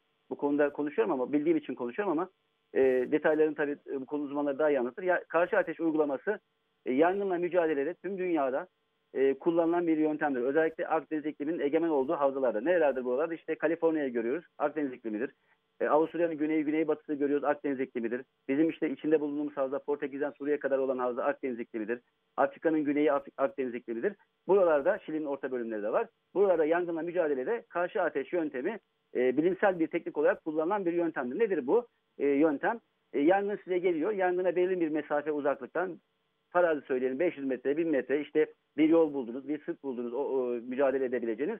Oradan belli bir mesafe içeride yangın başlatarak yangının gelen yangınla sizin çıkarmış olduğunuz örtü yangınının buluşması ve böylece yanıcı maddenin ortadan kalkması ve gelen ana yangının herhangi yakacak bir yanıcı yük bulamaması durumu olarak özetleyebiliriz karşı ateşi. Yansın bitsin yöntemi. Şimdi büyük yangınlarla mücadele etmek gerçekten zor. Yani aslında karşı ateş de yansın bitsin yönteminin bir parçası olarak düşünebiliriz. Belli bir alanı artık burası bizim yangınla mücadele ederek, enerji harcayarak söndürebileceğimiz bir yangın büyüklüğünden, alan büyüklüğünden ötesine geçmiştir. Biz burayı yanmaya bırakabiliriz, terk edebiliriz ki önceliklerimizi diğer alanlara aktarabiliriz. Çünkü yangın kendi, mesela deniz kenarına doğru ilerleyen bir yangın var. Durduramıyorsunuz, denizde bitecek yangın. Bunu görüyorsunuz. Bu durumda yangının oraya doğru ilerlemesine izin vermek mümkün olabilir ki diğer cephelerde, diğer alanlarda daha böyle yoğun bir mücadele içine girmek mümkün olabilir. Çünkü zaten söndüremeyeceğinizi görüyorsunuz. Bu sefer orada gereksiz bir müdahaleye emek harcamaya gerek yok. Başka bir alanda daha başarılı sonuçlar almak varken. Bir de iklimle ilgili soracağım hocam. Şimdi geçtiğimiz yıl ve ondan yani içinde bulunduğumuz yıl ve geçtiğimiz yıl 2020 ve 2021 yılları müthiş bir kuraklıkla geçti. Kuraklıkla ilgili adeta coğrafyamızda rekorlar kırıldı. 2020'nin kuraklığı 2021'e sirayet etti. 2020'nin yağışı 2020'nin kuraklığını telafi etmedi gibi durumlar yaşıyoruz. Dolayısıyla artık o ağaçların birer çıraya dönüştüğünden bahsediliyor. Yani tutuşma ihtimalinin çok yüksek olduğundan, hatta belki de kötü niyetli kimselerin bunu fırsata çevirdiğinden bahsediliyor. Kendiliğinden çıktı, ihmalle çıktı, sabotajla çıktı fark etmez. Ağaçlarımızın çıraya dönmesi bir de bu kızılçamın, makinin o bölgelerde hakim olmasıyla ilgili bir soru sormam lazım. Bu bir tesadüf mü? Ya şimdi şöyle, iklim değişimi bir kere var. Görüyoruz yani, yaşıyoruz. İklim değişiminin etkileri nerede yaşıyoruz? İklim değişiminin etkileri her yerde ısınma şeklinde gerçekleşmiyor. Bunu da koymak lazım. Küresel ısınma şeklinde gerçekleşmiyor. İşte Artvin'de, Rize'de sel oluyor, Antalya'da yangına dönüşüyor. Evet. Şimdi küresel iklim değişimi kapsamında Akdeniz havzasında sıcaklık artışı kesin var yani. Bunu analizler ortaya koymuş durumda. Sıcaklık artışı var. Sıcaklık artması demek riski, tehlikeyi beraberinde getiriyor. Şimdi şunu çok net bir şekilde ortaya koyalım Ezgi Hanım. Dünyanın demin söylediğim gibi 5 farklı bölgesinde Akdeniz iklimi var. Bu Akdeniz ikliminin egemen olduğu yerlerde Akdeniz ekosistemleri vardır. Bu ekosistemler, bakın bunu çok tırnak içinde söylüyorum, yangınla evrimleşmiş ekosistemlerdir. Yangınla evrimleşmiş. Evrimleşmiş ekosistemlerdir. Bu ekosistemlerin gelişimi içinde yangın ekolojik bir değişken olarak vardır. Yani insan olmasa da Akdeniz ekosistemleri yanar ve kendini yenileyerek tekrar eski formlarına ulaşırlar. Hatta bugün işte var olan ekosistemlerin bazıları yangın ne denir? Yangın son toplumu denir. Yani var olan. Niye? Yangınla beraber olabilecek budur. Bundan sonrası ilerisine gidemez çünkü yanacaktır şeyi vardır. Bilgisi vardır. Şimdi bizim ekosistemlerimize gelelim. Bizim bu an yanan neresi yandı bizim? Antalya yanıyor. İşte Manavgat, Mersin yanıyor. Muğla, Marmaris civarı yanıyor. Buralarda yanan alanlarımız, baktığımız alt yükselti alanlarımız var. Hangi bitki örtüsü var? İşte konuşuluyor. Kızılçam var. Maki var. Makinin oluşturan türlerin bir de ağaç yapısına ulaştığı 5 metreden fazla boylandı sert yapraklı ormanlarımız var.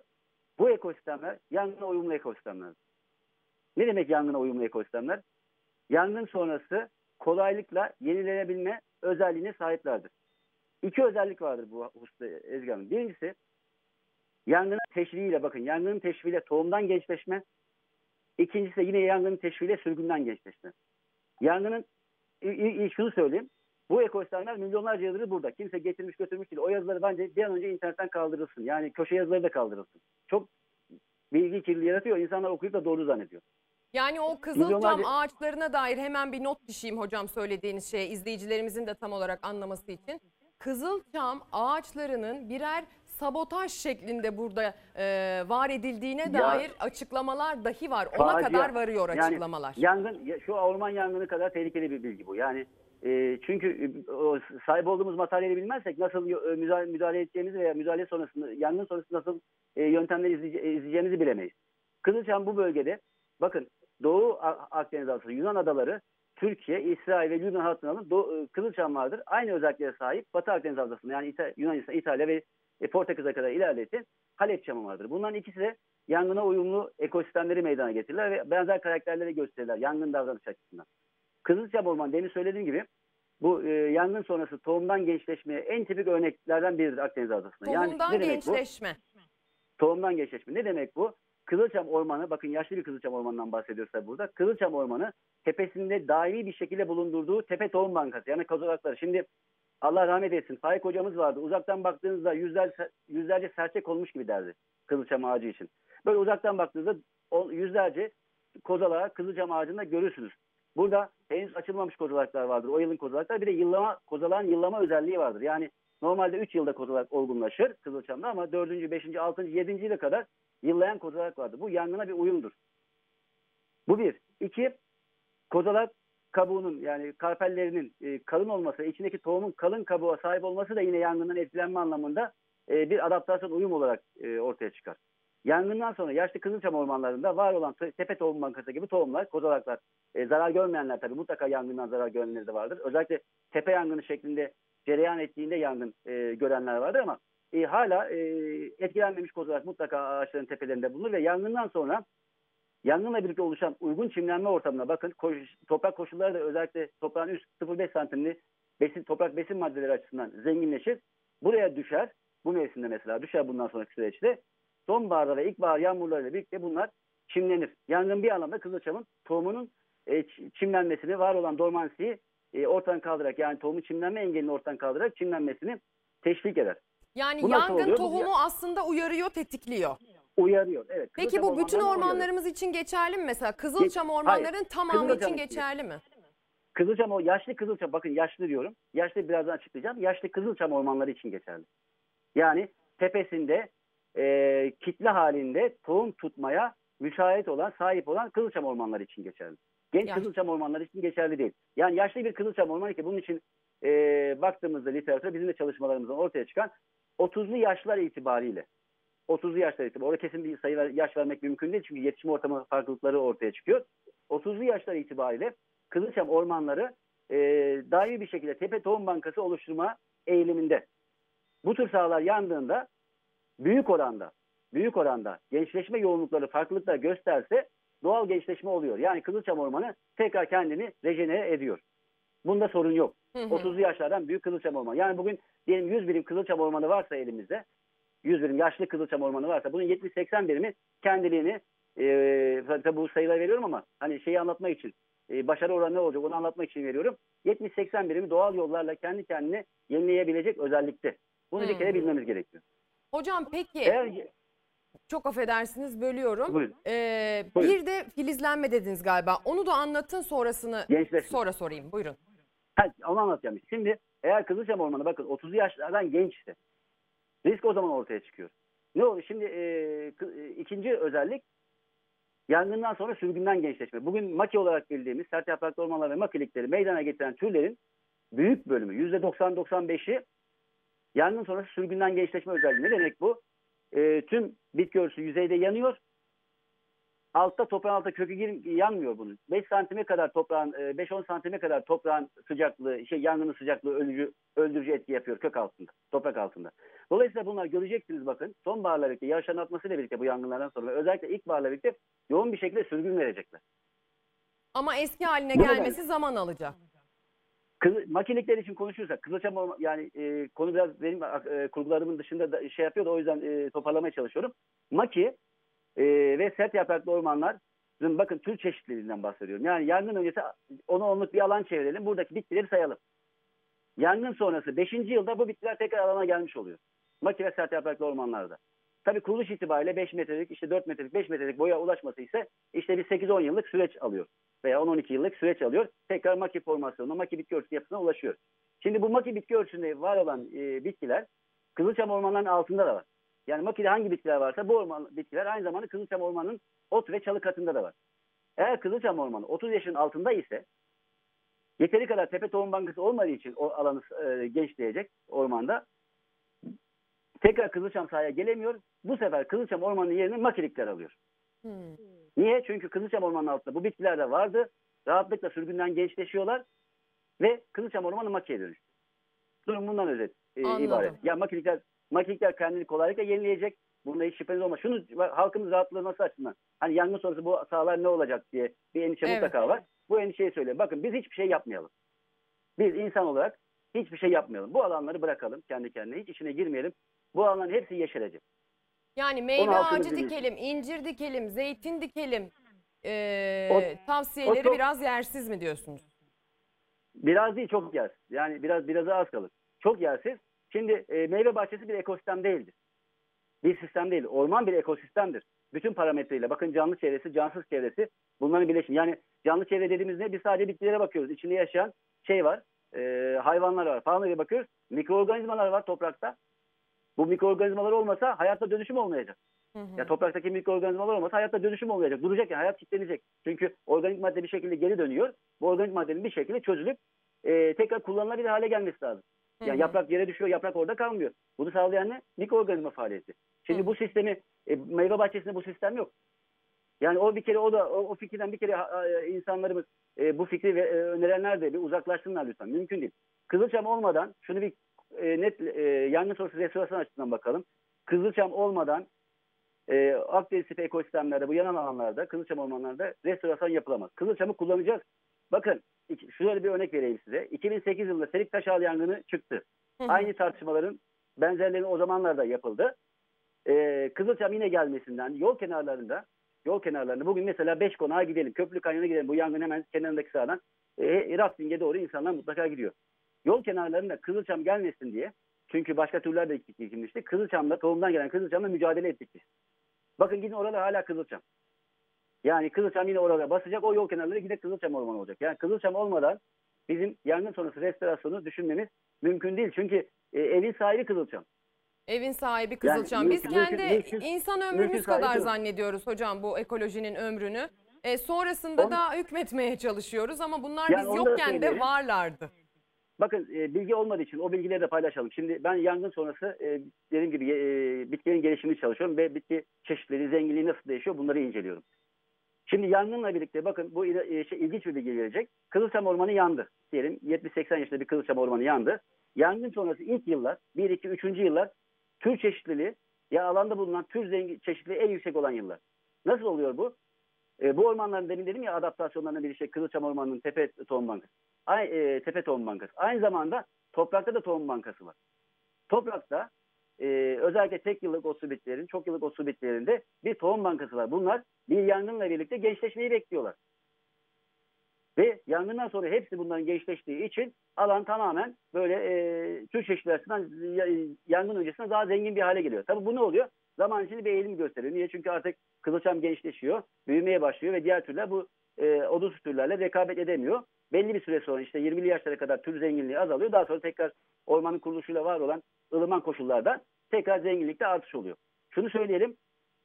Yaşlı bir Kızılçam ormanı yaklaşık 20'li yıllardan sonra 5 metre üzerinde boylanmaya başlıyor. 20'li yaşlarla birlikte. Yani 20'li yaşlarla birlikte var olan Kızılçam ormanlarımızı tekrar biz doğal yollarla orman formuna ulaştığını göreceğiz. Tabii insan ömrü için 20 yıl küçük bir zaman dilimi ama milyonlarca yıldır Akdeniz Havzası'nda bulunan bir tür için oldukça kısa bir süre. Bir soru daha soracağım size hocam. Bu Kızılçam'ı, başka ağaçları, ağaç bağışı tartışmalarını aslında sonlandıracak bir açıklama yaptınız. Meteorolojik bilgi benden, ormanla ilgili bilgi sizden. Perşembe günü bölgede, yurdun güneyinde, özellikle Antalya ve Akdeniz bölgesi civarından bahsediyorum. Rüzgar bir kademe zayıflıyor. Yangının sönmesi gibi bir tahminde bulunabilir miyiz Perşembe Cuma? Yangını Perşembe Cuma sönecek dersek, yani bu kadar büyük bir yangını, cephe çok fazla, hala kuzeyli rüzgarlar devam ediyor, nemi düşen rüzgarlar, hava sıcaklığı artar. Bir iki gün içinde bu yangını böyle hemen birden söndüreceğiz diye bakarsak çok gerçekçi olmaz gibi geliyor bana, ama şunu arttıracak, yani yangının rüzgarın güneyli rüzgarlara dönmesi mücadele gücümüzü arttıracak. Yani yangınla mücadele gücümüzü arttıracak. Burada daha kolay bir savaş olayı imkanı verecek bize ve daha hızlı bir şekilde yangını söndürmeye durumunda kalacağız. Çünkü Manavgat yangında cephe çok büyük şu an. Cephe çok büyük olunca iş gücümüz de bir yere kadar, yani insan da bir yere kadar gerçekten zor bir süreç içindeyiz. Allah çalışanlarımıza kolaylıklar versin. Dediğiniz gibi Hepsine ayrı ayrı teşekkür ediyoruz. Emeklerine bunu söylememiz gerekiyor. Evet, haklısınız, katılıyorum. Zamanım dar. Bir şey söyleyebilirim Ezgi Hanım. Bir şey söyleyeceğim. Benim restorasyonla ilgili. Dedi ki 30 yaş üstü. Bakın bu önemli. Tabii bunun detaylarını konuşacağız inşallah. 30 yaş üstü Kızılçam ormanlarının doğal gençleşme rejene yeteneği çok yüksek. Biz normalde önceki yıllarda biliyorum tecrübelerimizde buralara aynı zamanda tohum serpme yapıyorduk. Dışarıdan tohum getiriyorduk. Selik Taşal yangınında bunu yaptık. Bakın bu tohum serpme şimdi çok büyük bir alanda yandığı için elimizde tohum rezervi de bilmiyorum ne kadar var genel müdürlüğümüzün elinde ama tohum transfer rejyonlarının dışında o teknik bir terim. Onu genel müdürlüğümüz biliyor. Onun dışında sahaya tohum atmak genetik bozulmaya sebep olacak uzun süreç içinde. Bu nedenle tohum eğer dışarıdan atarsak ki bu bir yöntem, doğru anlıyorum galiba. Evet, evet. Ama bu tohumun nereden geldiği mi önemli hocam? Lokal tohum. Lokal tohum olması lazım. Evet, lokal tohum. Lokal tohumumuz varsa buralara atalım. Yani şöyle söyleyeyim, farazi örnek vereceğim. Beşkonak Manavgat'ta yangın çıkıyor. Kumluca'dan tohum atmayalım. Kumluca'daki var olan bir tohum kaynağı. O kadar lokal olması lazım. Evet evet. Tabii, Manavgat'sa tabii, Manavgat'tan, yani. Kumluca'ysa Kumluca'dan. Evet. Evet evet, yani 150 kilometre falan şey var galiba, şimdi tam hatırlayamadım ama yani çok uzak bölgelerden, onun bir de alt yükselti üst yükselti sınırları var, onlar da belli, ona uygun tohum atmak lazım. Mümkünse bence yani direkt ben Selik Teşal yangını sonrasında doğrudan farklı ekolojik parametreleri dikkate alarak yıllardır ölçüm yapıyoruz, her yıl gidiyoruz, bitkiler nasıl gelmiş, Kızılçam nasıl gelmiş ve boy büyümesi ve metrekaredeki fidan sayısı nasıl değişiyor, bunu ölçüyoruz. Bakın şunu ortaya koyduk, yani tepe yangını olsun, örtü yangını olsun, Kızılçam'da mutlaka yoğunluğu farklı olsa da 30'lu yaşlardan büyük meşrelerde, ormanlarda yangın sonrası gençleşme oluyor. Şimdi bizim burada odaklanacağımız, şimdi bir kere saha çok büyük. Yapılacak iş, ilk olarak yapılacak iş zaten var olan yanan ağaçları sahadan çıkarmamız gerekiyor. Bu aynı zamanda endüstriyle kazanılacak. Şimdi ağaçlar her yerde böyle kül olmuyor, yani kabuk yanıyor, içinde odun kalıyor. Dolayısıyla bu odun endüstriye bir şekilde kazandırılacak. Bunun için şey de olacak. Siz söyleyin, büyük bir iş gerekiyor, organizasyon gerekiyor ve bu kadar büyük yangın sahasında bu organizasyon çok da kolay olmayacak. Olmuyor. Çünkü bir sonraki büyüme döneminde bunların alandan çıkarılması hedeflenecek büyük ihtimalle. Dolayısıyla yapılacak organizasyon çok büyük. Çalışma alanının mümkün olduğunca o yüzden gençleştirme alanlarını dar tutmamız lazım. Bizim şu an bu sahalarda ağaçlandırma öncelikli olacak sahalarımız 30 yaş altı Kızılçam sahaları olacak. İnşallah hocam, inşallah. Çünkü buralarda gençleşme mümkün olmayacak, doğal gençleşme. Bu yüzden insan desteğe ihtiyacı var doğanın. Bu desteği de teknikler çok belli. Genel müdürümüzün çok büyük bir tecrübesi var bu alanları ağaçlandırmayla ilgili. O sahalarda ağaçlandırılacak. Yanan Kızılçam sahaları. Yangından önce maki olan sahalara dokunulmasını tavsiye ediyorum ben. Yangından önce maki olan sahalarda çünkü büyük bir mekanizasyon gerekiyor. O makiyi ortadan kaldırmak için, köklemek için. Hızlı bir gençleşme olacak orada maki bireylerinde, yani yapraklı türlerinde diyelim, sert yapraklı türlerinde. Dikeceğiniz Kızılçam'ın onlarla mücadele etmesi çok güç. Mücadele etmesi için çok büyük bir bakım gerekiyor.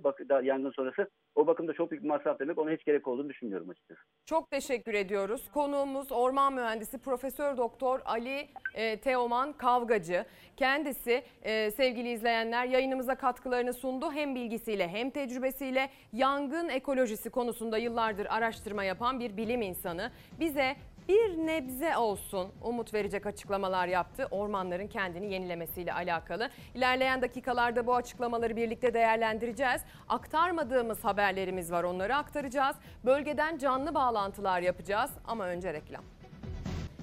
Sevgili izleyenler, sesimizin görüntümüzün ulaştığı her yerde olabildiğince aydınlık bir gün yaşanmasını temenni ederek tekrar Çalar Saat'e başlıyoruz. Kaldığımız yerden devam ediyoruz.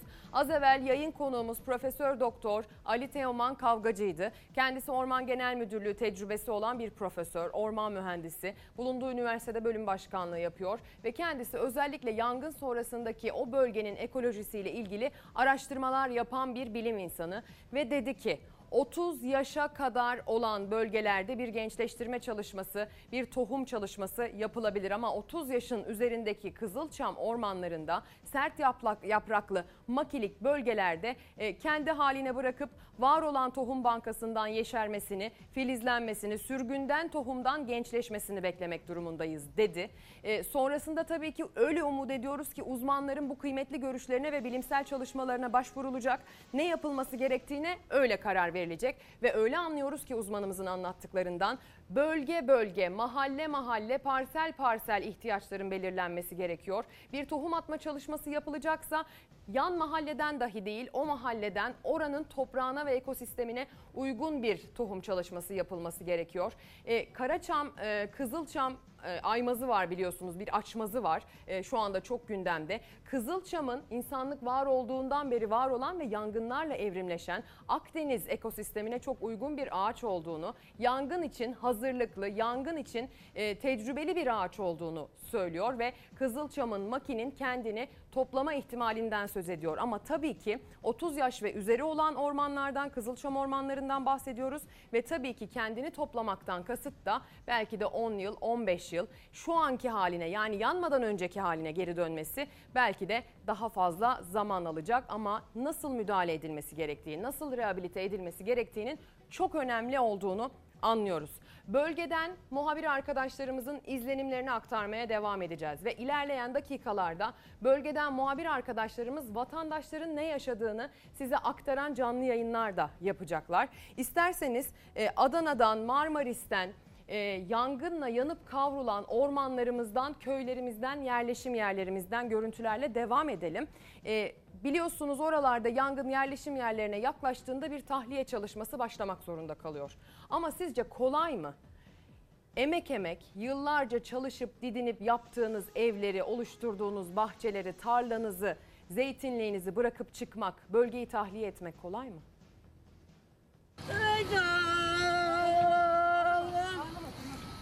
Yanmadı, evin orada bak. Önce can, sonra hayvanları, sonra da evleri, eşyaları. Yangın bölgelerinde evlerinden tahliye edilen vatandaşlar canlarını kurtardıkları için mutlu olsalar da mal canın yongası. Akılları geride kalıyor. Ablam ne olur gel. Hayır, benim neyim var? Deniz atlarım ben.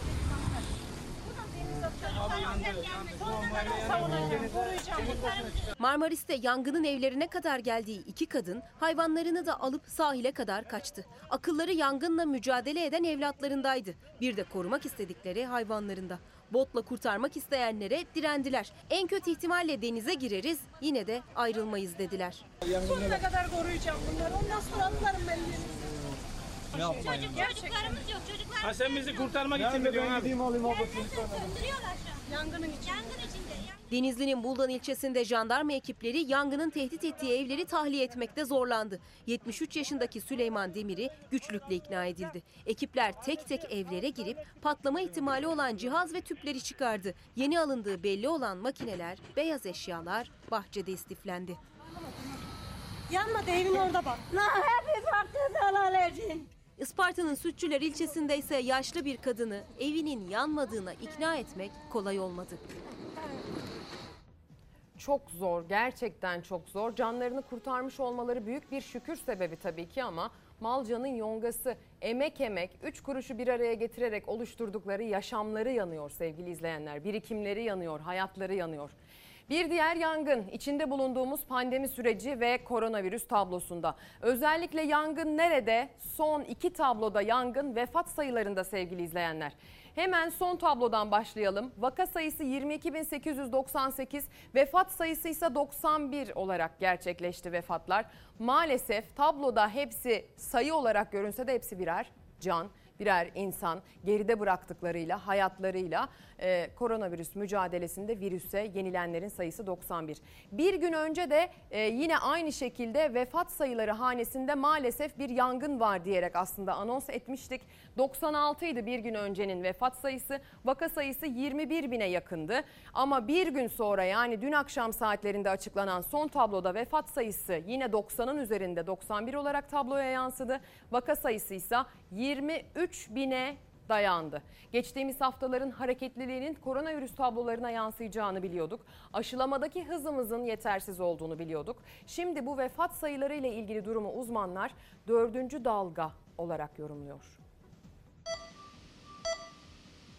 Vaka sayıları artışını takiben böyle 2-4 hafta arayla hastaneye yatışlarda ve yoğun bakım yatışlarında artış olacağını ve ölümlerde artış olacağını öngörmek hiç de zor değil. Öyle de oldu. Tedbirlerin kalkmasıyla bir araya gelişler arttı. Bayram sonrası dönüşler başladı. Delta varyantının yayılma hızıyla birlikte tablodaki rakamlar da yükselişe geçti. Vaka sayısı 23 bine dayandı. Son 24 saatte ise 91 kişi hayatını kaybetti. Enfeksiyon hastalıkları uzmanı Esin Davutoğlu Şenol'a göre asıl zirve Ağustos ayında yaşanacak. Delta başladı dediğimiz günden itibaren 2 ay içinde bir zirve bekliyoruz. Bizde de Temmuz ortası gibi, sanki Temmuz'un 15'i gibi falan başladığını düşünecek olursak Ağustos ortasına kadar zirveyi zannederim göreceğiz. Günlük açıklanan vakaların ve yoğun bakımda yatan hastaların neredeyse tamamı hiç aşı olmayanlar. Sağlık Bakanı Fahrettin Koca aşı çağrısını yine bir video paylaşarak yineledi. O videoda 48 yaşındaki Nurettin Karabük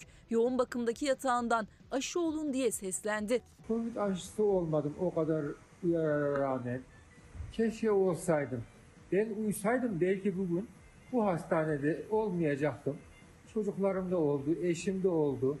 O yüzden bütün vatandaşlarımıza ricam Covid aşısını olsunlar. Şu anda bizim yoğun bakımlarımızda yatan insanlar mesela %85-90'ı aşı yaptırmamış insanlar. Genç insanlar, ağır hastalandılar ve etraflarına bulaştırmışlar. Aşı ölümleri önlüyor ama hala 20 milyonu aşkın kişi aşısız. 3 doz aşısını olanların sayısı 73 milyonu aştı. 2 aşısı tamamlanan 27 milyondan fazla kişi var. Profesör Doktor Şenol'a göre aşılama hızı salgının önüne geçmek için yeterli değil. Her şey sanki pandemi yokmuş gibi yaşanmaya başlandı. Vaka sayılarını küçültüyoruz, aşılama sayılarını büyütüyoruz. Bu olup biteni yatıştırmaya yetmiyor. Salgının hızını kesmeye yetmiyor. Her ne kadar aşı çağrıları yapılsa da 2 doz Sinovac aşısı olan 50 yaş altı, 3. doz BioNTech aşısı olamıyor. Profesör Şenol'a göre aşılamadaki bu kriterler kaldırılmalı ve bir an önce tüm yaş grupları aşılanmalı. Burada bir yaş sınırı getirildi. Ama bu neden 50 yaş altındaki risk gruplarını kapsamıyor? Bilim kurulu masasında ne konuşuldu? Bunlar bizimle paylaşılmadığı için bilmiyoruz. Sevgili izleyenler, 1,5 yıldır böyle bir bilim kurgu filminin içerisinde gibiyiz. Aslında gerilim filmlerine konu olacak bir pandemi hayata geçti, gerçek oldu. İnanması hala güç geliyor bazen durup düşününce. Ama içinde bulunduğumuz bu yangın süreci, Türkiye'nin bugüne kadar karşılaştığı en büyük mega yangınlar, pandeminin bile, vefat sayılarındaki artışın bile, vaka sayılarındaki patlamanın bile önüne geçen bir gündem maddesi haline geldi. Türkiye gerçekten zor günlerden geçiyor. Vatandaşımız canla başla çalışıyor. Orman Genel Müdürlüğü ekipleri, belediyelerin itfaiye ekipleri, orada çalışan daimi mevsimlik tüm işçiler, askerler, Azerbaycan'dan gelen destek, Rusya'dan uçan uçaklar, bunların hepsi çok çok önemli. Hepsinin emeği bizim için aynı ve çok çok kıymetli. Ama oradaki vatandaşların da çaresizliğini gösteren görüntüler ulaşıyor elimize. Vatandaşlar ayağında yanmaz ayakkabısı yok, ellerinde yanmaz eldivenleri yok, yanmaz tulumlar giyme şansları yok, bunları bulma imkanları yok. Gece saatlerinde her şeyin yanıp bitmesini beklemek zorunda kalıyorlar, mücadele durmak zorunda kalıyor havadan veya karadan. Yani imkansızlıklar içerisinde bir şekilde yaşamlarını alevlerden korumaya çalışıyorlar. Yukarıda 2 kişi var, ateş yakıyorlar ha. Kürek kimdeydi? Hacı küreği versen hacı. Bırak gel bırak. Geç. Abi gel. Allah'ım Allah'ım Allah'ım Allah'ım. Bir saniyede yakıyor arkadaşlar, yapacak bir şey yok. Bir saniyede yandı her yer. Gökyüzü de cehennem, yeryüzü de. Alevler adeta gökten yağıyor. Kızıl göğün altında itfaiye ekipleri, askerler, vatandaşlar hazırlıksız yakalamak için fırsat kollayan bir canavarla savaşıyor. La karşı tarafta tutuştu, karşı taraf. Gitti, orada gitti. Bırak gel bırak. Geç. Abi gel. Hava desteği yok, hiçbir şey yok bakın. Ellerimizle müdahale etmeye çalışıyoruz şu an. Havadan müdahalenin olmadığı yerlerde karada iğneyle kuyu kazılıyor adeta. Toma varsa toma, su varsa su, çalı varsa çalı. Hiçbir şey yoksa avuç avuç toprakla savaşıyorlar. Hatta bardakla su döküyorlar ateşin üzerine. Çünkü mücadelenin büyüğü küçüğü yok. Çünkü bir kıvılcımı söndürmek binlerce ağacı kurtarmak demek. Çünkü alev daldan dala sıçrıyor. Çevreye fırlayan kozalaklar yangını yayıyor. Göz açıp kapayıncaya kadar yer gök alev oluyor.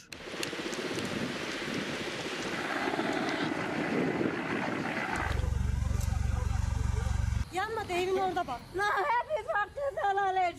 Adana'da tarlada başlayıp ormanlık alana sıçrayan yangını vatandaşlar bardak sularla söndürmeye çalıştı.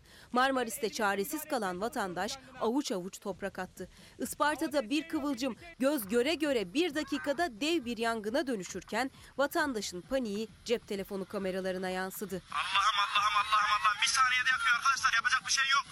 Bir saniyede yandı her yer. Olaylar bu. Herkesin derdi, duası ortak. Bu kabus bitsin istiyoruz. Ama bu ürkütücü kızıllık, bu sıcak ölüm hafızalardan silinmeyecek gibi görünüyor. Öznur Turalıoğlu Seyhan derledi. Bu görüntüleri, haberi hazırladı. Çok da hissederek hazırlıklar yapıyoruz. Geceden sabaha sevgili izleyenler, yayın var, biraz dinlenelim, uyumamız lazım dediğimiz noktada kendimizi suçlu hissediyoruz. Gelen yeni haberleri takip etmemiz gerekiyor, hazırlık yapmamız gerekiyor. Bir de oradan kopmak gerçekten çok zor oluyor. Biz tabii ki işimizin ne kadar zor olduğundan bahsedecek değiliz burada. Çünkü orada çok daha zor bir mücadele olduğunu biliyoruz. İşte tam olarak da o yüzden bu avuç avuç toprak atarak, bardak bardak su dökerek yangını söndürmeye çalışanların mücadelesini bildiğimiz için aslında uyumak bile suçlu hissettiriyor.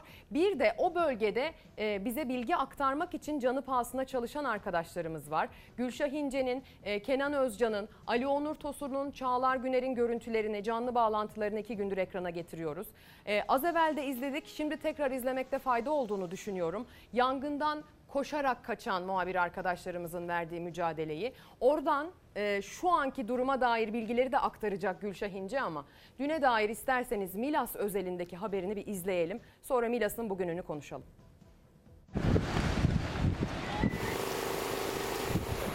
Geldi mi alevler? Geçti. Oraya gelmiş alevler.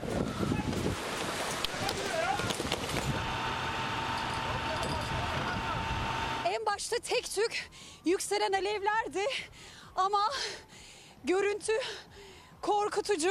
Rüzgarın da etkisiyle alevler de tehdit de büyüdükçe büyüdü. Bodrum ve Milas'ta başlayan yangın Çökertme ve Mazı mahallesine sıçradı. En büyük kayıp Çökertme'deydi. Ege'nin cennet köşesi alevlere teslim oldu. Hiç müdahale etmiyorlar yavrum. Yolda beklemenin ateş sönmez.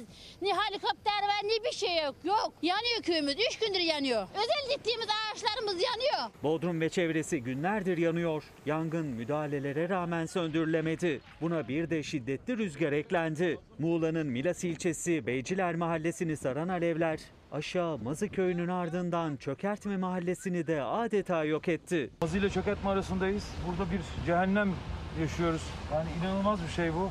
Artık ne yapacağımızı biz de şaşırdık. Allah yardımcımız olsun. Uçak, helikopter müdahalesi olabilir ama onun için zaten geç kaldık. Alevler kontrol altına alınamayınca Çökertme koyu boşaltıldı. Gökyüzü kızıla boyandı. Korku ve panik yerini derin üzüntüye bıraktı.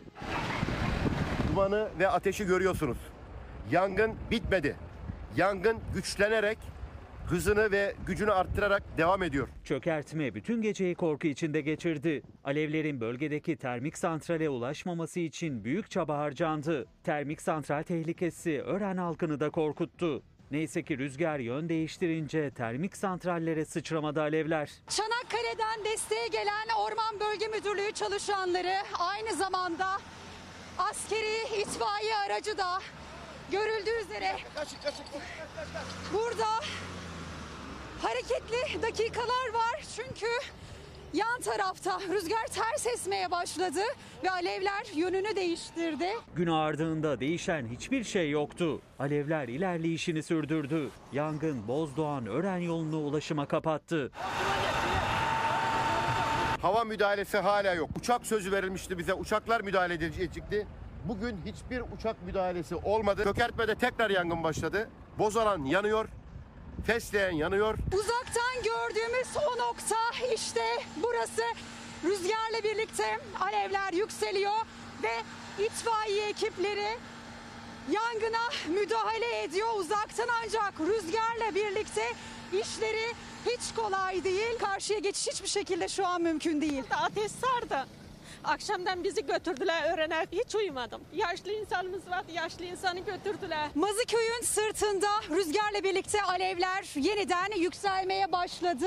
Hemen ileriki noktada ve görüldüğü üzere iş makineleri alevlere müdahale ediyor. Yoğun bir duman var burada. İlk kez şahit olduğumuz bir durum daha var. İleride beton mikserleri var ve o beton mikserlerinin içerisi sularla dolu. Kökertme'de, özellikle köylerde işte bu yanan odun seslerini duymak mümkün. Zaten köy boşaltılmış, derin bir sessizlik hakim. Sadece işte böyle çıtırdayan ağaçların, hala yanmaya devam eden ağaçların sesi var. İleride görüyorsunuz işte alev aldı. Rüzgarın etkisiyle zaten tehlike de buydu. Tanker istiyoruz, tanker getirmiyor, göndermiyor. Ya geçirmiyorlar yoldan ya. 8.000 lira masraf yaptık, pansiyonu açtık, tadilat yaptık. Nasıl ödeyeceğim ben bunu? Ya bu borcu ben nasıl ödeyeceğim? Tüyleri diken diken eden görüntüleriyle bize orada bilgi aktarıyorlar Gülşah İnce ve Kenan Özcan. Hemen kendilerini daha fazla bekletmeden sormak istiyorum neler yaşadıklarını, orada şu anın nasıl olduğunu, dün bu haberleri hazırlarken yaşadıklarını, hissettiklerini. Gülşah, hoş geldin önce yayınımıza. Nasılsın, iyi misin? İyiyim Ezgi, teşekkür ederim. İyi olmaya çalışıyorum daha doğrusu. Dün itibariyle görüntüleri izlerken de şu anda da yine benim tüylerim diken diken oldu açıkçası. Orada can pahasına bir mücadele veriyorsunuz ve can pahasına mücadele olanları ekrana taşıyorsunuz. Neler hissediyorsun? Nasıl çaresizliklere şahit oluyorsun? Müdahaleyi yeterli görüyor musun? Uçak görüyor musun havada? Nasıl orada son durum? Öncelikle can pahasına çalışan bir tek ben değilim, bir tek Kenan Özcan değil, sadece gazeteciler değil. Zaten canı pahasına mücadele edenlerle birlikte orada olduğumuz için o zor dakikalara şahit oluyoruz aslında. O zor dakikaları yaşamıyoruz, yaşayanlara şahit oluyoruz.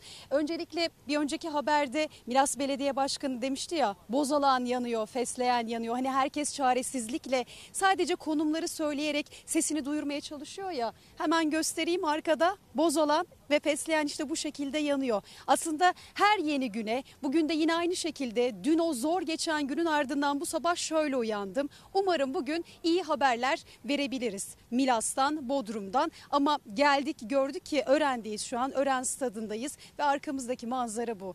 En ufak bir rüzgarla birlikte hemen dumanlar yükselmeye başladı. Şimdi dün zor geçti dedik. Dün zaten o zor görev yaptığımız yerler yerleşim yerleriydi. Nerelerde oralar? Çökertme ve Mazı. Hemen Kenan Özcan'dan rica edeyim. Şöyle arkamda görüyorsunuz, stada şu şekilde bir alan kuruldu.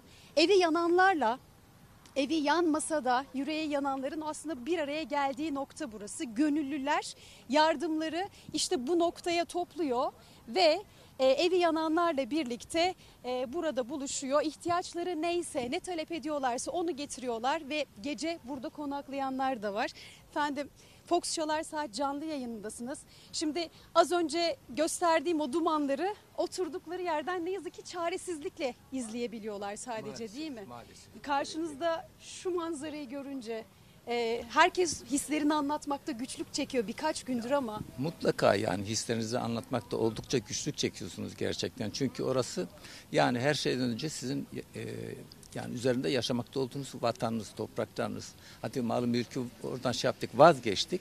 Ama yani ülkemizin bu güzelliklerinin mahvolması, insanların gözünün önünde mahvolması gerçekten, yani insanca bir düşünceyle düşünecek olursak gerçekten çok ama çok feci ve korkunç bir şey.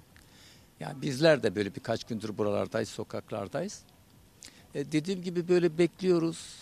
Ve sadece bakıyoruz. Kadar bakıyoruz. Ha, bunun, yani bilmiyorum, bu ben kendi açımdan söylüyorum, bunun bir şeyi var mıdır, daha etkin bir yolu var mıdır Bana kalırsa vardır bunun daha etkin bir yolları vardır. Herkes bunu aslında açık açık net yani söyleyemiyor. Şimdi Ezgi Gözeger de yayından önce sordu, helikopter görüyor musunuz diye. Çok teşekkür ederim öncelikle yayına katıldığınız için.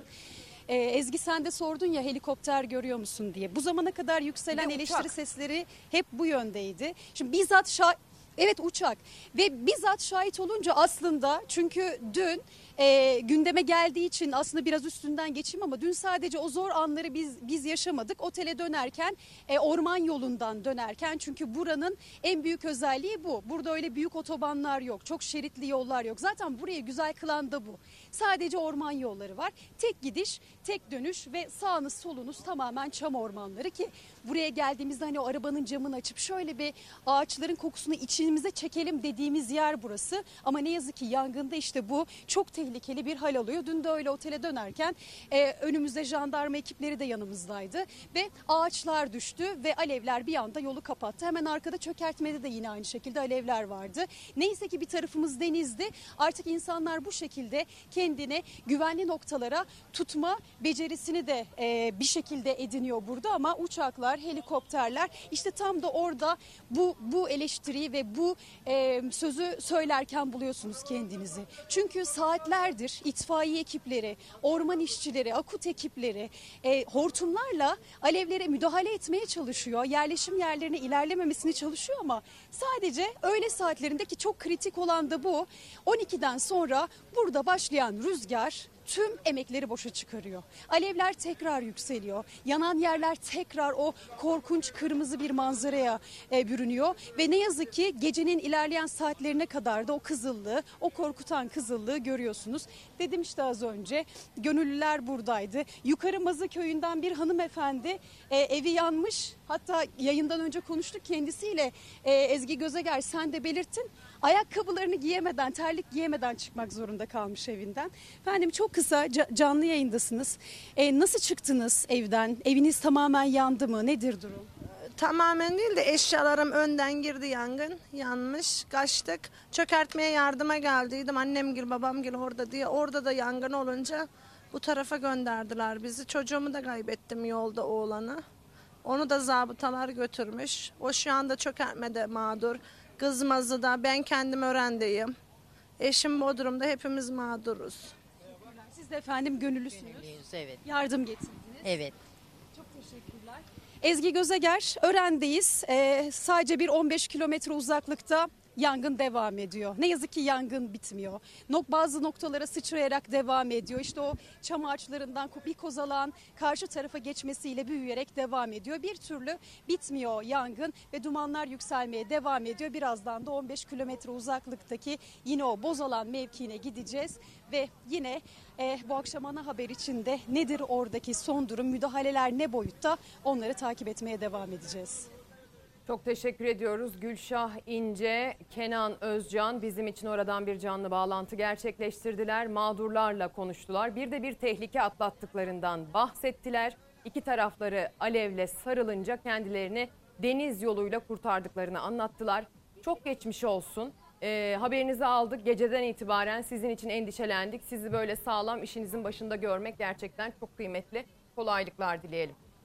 Sevgili izleyenler, Gülşah da söyledi, biz de söyleyelim. Gerek sahada gerek masa başında tabii ki yaptığımız işin zorluğundan bahsedecek halde değiliz. Asıl mesele diyerek yola çıktık ya. Asıl mesele oradaki vatandaşın durumu, oradaki mücadelenin çetinliği, oradaki en ufak bir aleve, bir damla suyu dahi dökerek fayda sağlayan herkese kolaylıklar diliyoruz. Hiç kolay değil. Bakın bir hanımefendi canlı yayında söyledi. Birimiz oradayız, birimiz buradayız. 4 kişilik ailenin hepsi başka bir yere dağılmış durumda. İnsanlar çoluğu çocuğu için, yaşlısı hastası için, hayvanı için, ağacı için, bahçesi için, evi için, canı için, malı için büyük endişe içerisindeler ve büyük bir mücadele veriyorlar diyelim. Devam edelim sevgili izleyenler. Tabii ki bahsetmemiz gereken başka konu başlıklarımız da var. Haber bültenimiz içerisinde devam edeceğiz. Gerek yangından, oradaki yaşananlardan, gerekse onun buraya ve siyasete yansımalarından haberlerimiz olacak. Sosyal medya paylaşımları üzerinden başlayan bir acziyet polemiği var biliyorsunuz. Aciz miyiz, değil miyiz polemiği var. Bununla ilgili bir haberimiz de var ama isterseniz ben bir duruma dikkatinizi çekeyim. Çünkü Atlamamamız gerekiyor SMA'lı çocuklarımızı. Onları göz ardı etmememiz gerekiyor. Bir onlara bakalım, devam edelim. Su satarak, kıyafet satarak, alışveriş yaparak biz orada para biriktirdik. Nefes alabilmesi için toplanan paraya ihtiyacı vardı SMA hastası Zeynep Sare'nin. Evet. Ama Düzce'de gönüllülerce kurulan standtaki o bağış kutusu çalındı. Anneanne Nazmiye Kaya çalanlara yalvardı geri getirsinler diye. Bir baktık kutu gitti. Ondan sonra artık dünyamız yıkıldı. Ama o bebek, Zeynep bebek, torunum o parayı bekliyor. Nefes alması için. Lütfen onu geri getirsinler, pişman olsunlar, geri getirsinler bize. Polis SMA tip 1 hastası 1,5 yaşındaki Zeynep Sare'nin tedavisi için toplanan paranın bulunması, şüphelilerin yakalanması için soruşturma başlattı. Güvenlik kameraları incelemeye alındı. Tamam anneciğim, ağlama, plan sesini, tamam geçecek anneciğim. Deniz Elmas da 28 aylık SMA tip 1 hastası. Henüz 2 aylıkken konuldu teşhisi. Hastalığı çok hızlı ilerledi. Kas kaybından dolayı göğüs kafesi çöktü. Minik bedeniyle aylardır yaşam mücadelesi veren Deniz Elmas'ın sağlığına kavuşması için yurt dışında gen tedavisi gerekiyor. Tut babaannem, biz buradayız annem, yanındayız. O pahalı tedaviyi karşılayabilmek için bir kampanya başlattı Elmas ailesi. 2 ayda sadece %49'luk kısmı toplanabildi. Kampanya ise neredeyse durma noktasına geldi. Yaş sınırı kriterini kaçıran Deniz Elmas'ın 13 kiloya ulaşmadan tedavisinin başlaması lazım. Benim buradan bir anne olarak tek istediğim, evladımı yaşatmak istiyorum. 12 aydır bunun mücadelesini veriyorum. Lütfen bize yardım edin. Buradan bizi duyan herkesten yardım istiyorum. Alamadığı her doz ilaç küçük kızı biraz daha geriye götürüyor. Deniz için zaman daralıyor. Tek istediğim evladımı yaşatmak. Bu Deniz'in son şansı. Lütfen bizlerin sesini duyun. Allah rızası için yardım edin bize. Çok zor. Onlara da kulaklarımızı kapatmamalıyız. Onları da görmezden gelmemeliyiz. Hal ne olursa olsun, durum ne olursa olsun dedik. Devam ediyoruz. Az evvel bahsettiğim o polemikle devam ediyoruz sevgili izleyenler. Biliyorsunuz bir kampanya başladı. Sosyal medya kullanıcısı izleyicilerimizin muhakkak denk geldiğini tahmin ediyorum. Çünkü çok fazla hesap, çok fazla ünlü, çok fazla takipçili hesabın paylaştığı bir çağrıydı. Global Call dediler. Yani uluslararası bir çağrıdır. Türkiye'ye yardım edin dediler. Bu yardımla ilgili sonrasında tartışmalar çıktı. Bunun aslında bir planlamaya dahil olduğunu, bu planlamanın Türkiye'yi aciz göstermeyi amaçladığını söyleyenler oldu. Cumhurbaşkanlığı İletişim Başkanlığı'ndan Fahrettin Altun'dan buna yönelik eleştiriler yükseldi. Tabii ki muhalefet de buna karşılık olarak sert mesajlar verdi. Bunun haberini izleyeceğiz, o çağrıyı izleyeceğiz. Bir de bu durumun gazetelere nasıl yansıdığına bakacağız. Bakın Yeni Şafak'la başlayalım. Yeni Şafak bugün yangının 7. gününde "Bu neyin provası?" manşetiyle karşımıza çıkıyor. Konu bahsettiğim polemik. Orman yangınlarıyla mücadele eden Türkiye, önceki akşam bir ajans manipülasyonuyla karşı karşıya kaldı. Türkiye'nin yangınları söndürmekte aciz olduğu algısını yaymak için "Help Turkey, Türkiye'ye yardım edin" başlığıyla sosyal medyada kampanya başlatıldı. Bir reklam ajansının sponsorluğunda Türkçe, İngilizce, Fransızca, Almanca ve Arapça yüz binlerce mesajın atıldığı kampanya "Bu neyin provası?" sorusunu akla getirdi diyor. Bu kampanyanın Instagram'dan başladığını ve ücret karşılığında bu mesajların paylaşıldığını söylüyor Yeni Şafak gazetesi. Ajanslardan Türkiye karşıtı yeni organizasyon başlığıyla haberi değerlendiriyor ve altında da "Dünya yanıyor" başlığı atılmış. İtalya ve Yunanistan'ın da alev alev olduğunu ve rekor sıcaklıklarla karşı karşıya kalındığında bu yangınların çıktığını söylüyor. Sibirya'da da yangının bir aydır sürdüğünü aktarıyor gazetenin editörleri. Yangının 7. gününde ilk sayfadan yangınla ilgili habere bu şekilde bakmışlar, bu şekilde değerlendirmişler. Evrensel miydi, Bir Gün müydü? Bir diğer gazetemiz. Hemen şuradan bakıyorum. Evet, Bir Gün gazetesiyle devam ediyoruz. "İktidar kepenk kapattı" demiş Bir Gün gazetesi. "Yangın, katliam, kriz. Ülke tepe taklak yuvarlanıyor. Erdoğansa sarayından olan biteni sadece izliyor" diyor Bir Gün Gazetesi'nin editörleri ülkenin dört bir tarafı yanıyor, ne uçak var ne de doğru dürüst bir yangın söndürme aracı, neredeyse her gün ırkçı bir saldırı haberi geliyor, pandemide dördüncü pik konuşulurken yeniden aşı sıkıntısı başladı, son 20 yılın en yüksek Temmuz ayı enflasyonu yaşandı, Cumhurbaşkanı, bakanlar sadece gezi programı koymakla yetiniyor. Son yaşanan orman yangınları ile birlikte kabine içinde koordinasyonsuzluk ayyuka çıktı. Aynı basın toplantısına katılan bakanlar kamera önünde birbirini düzeltmeye başladı. Kimse olayın tamamına hakim değil ve ne yapılacağını bilmiyor. Erdoğan'ın gerçeklikten kopmuş şaşkınlık içinde yaşananları izliyor görüntüsü kaosu arttırdı demiş Bir Gün Gazetesi bugün manşetten. Devam edelim, bir diğer gazetemizle devam edelim sevgili izleyenler. Sabah gazetesi birlikte çok güçlüyüz mesajını veriyor. Ülkemizi güçsüz göstermeye çalışanlara inat. Türk milleti orman yangınları için her şeyiyle seferber oldu. Örnek bir dayanışma sergiledi diyor. Farklı gazeteler olayları farklı yorumluyorlar. Yeni Şafak'ı okuduk, Bir Günü okuduk. Sabah gazetesinin manşetinde kumbarasını bağışlayan çocuk, Şahin vatan sevdalısıydı şeklinde 25 yaşında verdiğimiz o yangın şehidi, köpeğe de ambulans şeklinde Manavgat'taki hayvanseverlerin orada yaşayan hayvanları yangından nasıl koruduğu, nasıl kurtardığına dair detaylar aktarılıyor sevgili izleyenler. Olaya yaklaşımlar bu şekilde farklı. Herkes farklı köşesinden tutuyor, farklı bir açıdan görüntülüyor. Hadi gelin o sözleri bir duyalım. O paylaşımı, aldığı tepkileri, yükselen eleştirileri dinleyelim.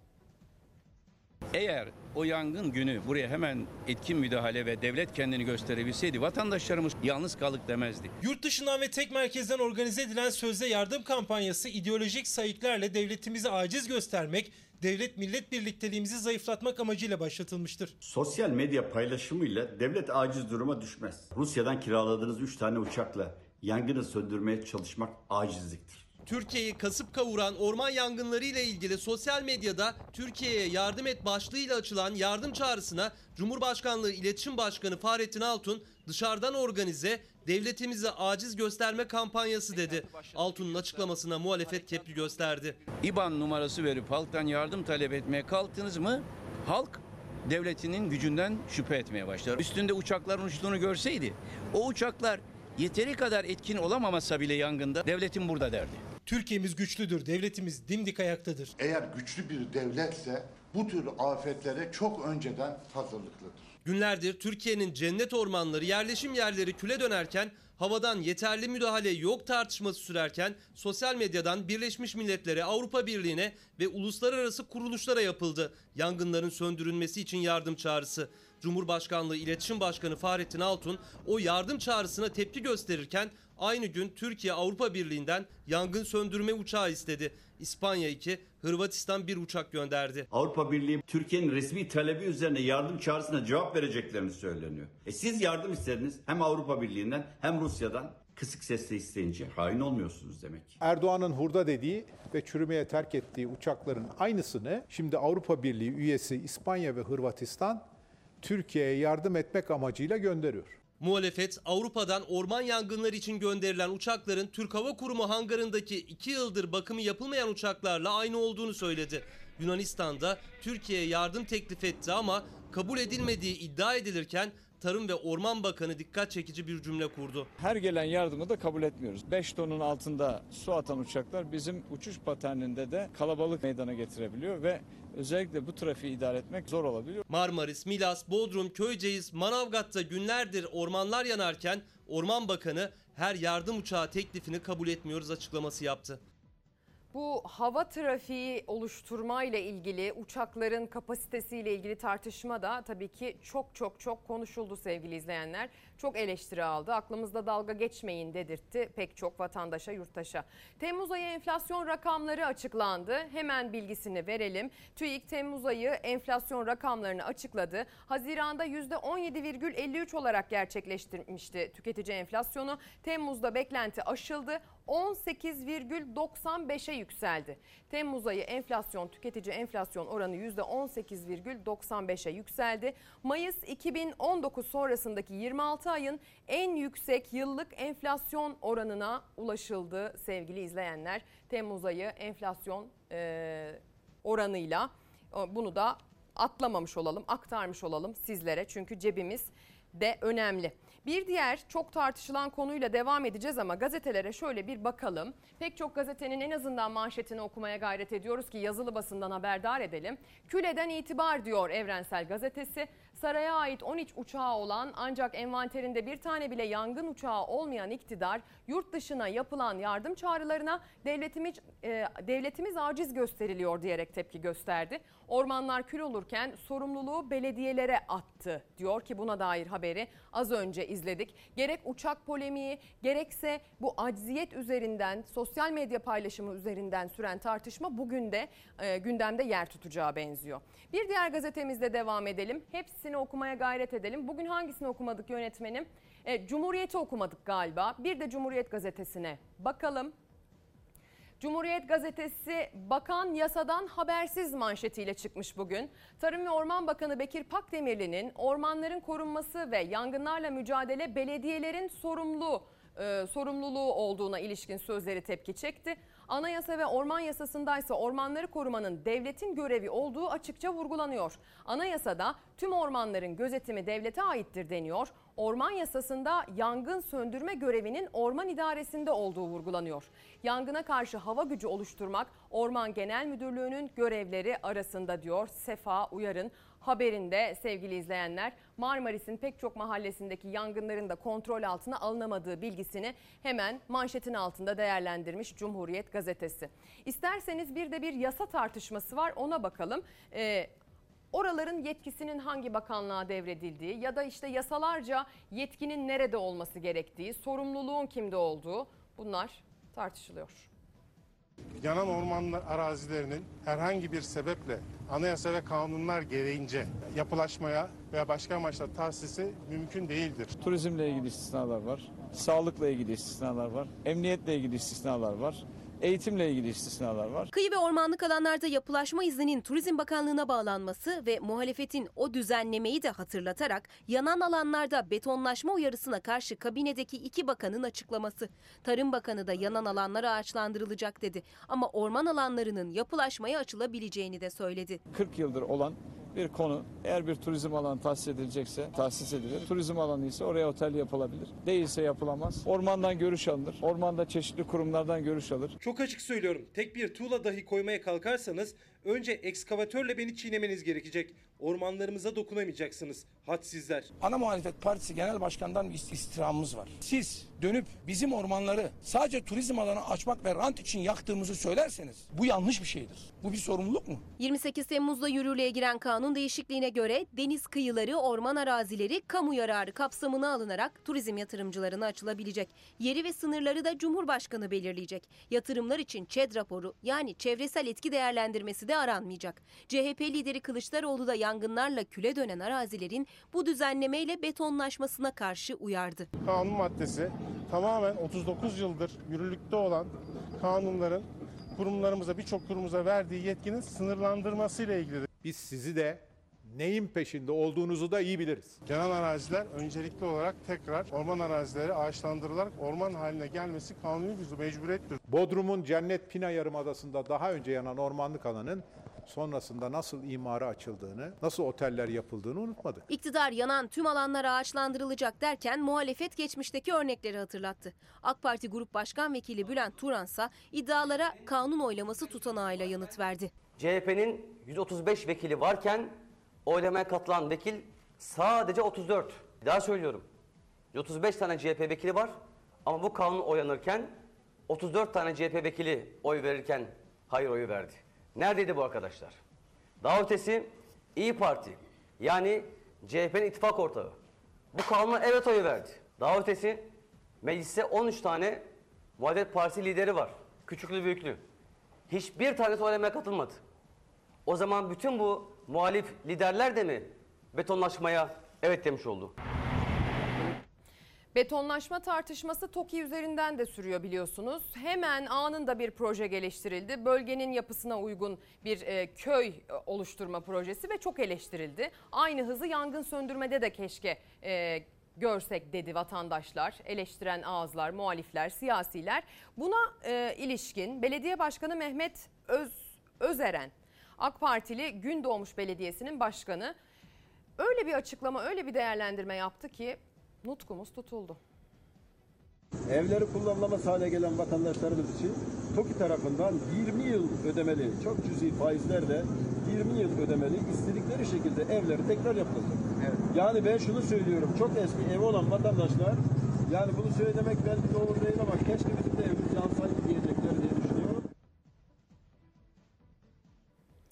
Yani ben hiç kimsenin böyle bir şey diyeceğini düşünmüyorum. Ya sadece bu yorumu yapabileceğim çünkü daha fazlasını söylememe gerek olduğunu da düşünmüyorum açıkçası. Zaten kendi içerisinde durum hazır. Yönetmenimden rica edeyim bir Azerbaycanlı kardeşlerimize pencere açalım.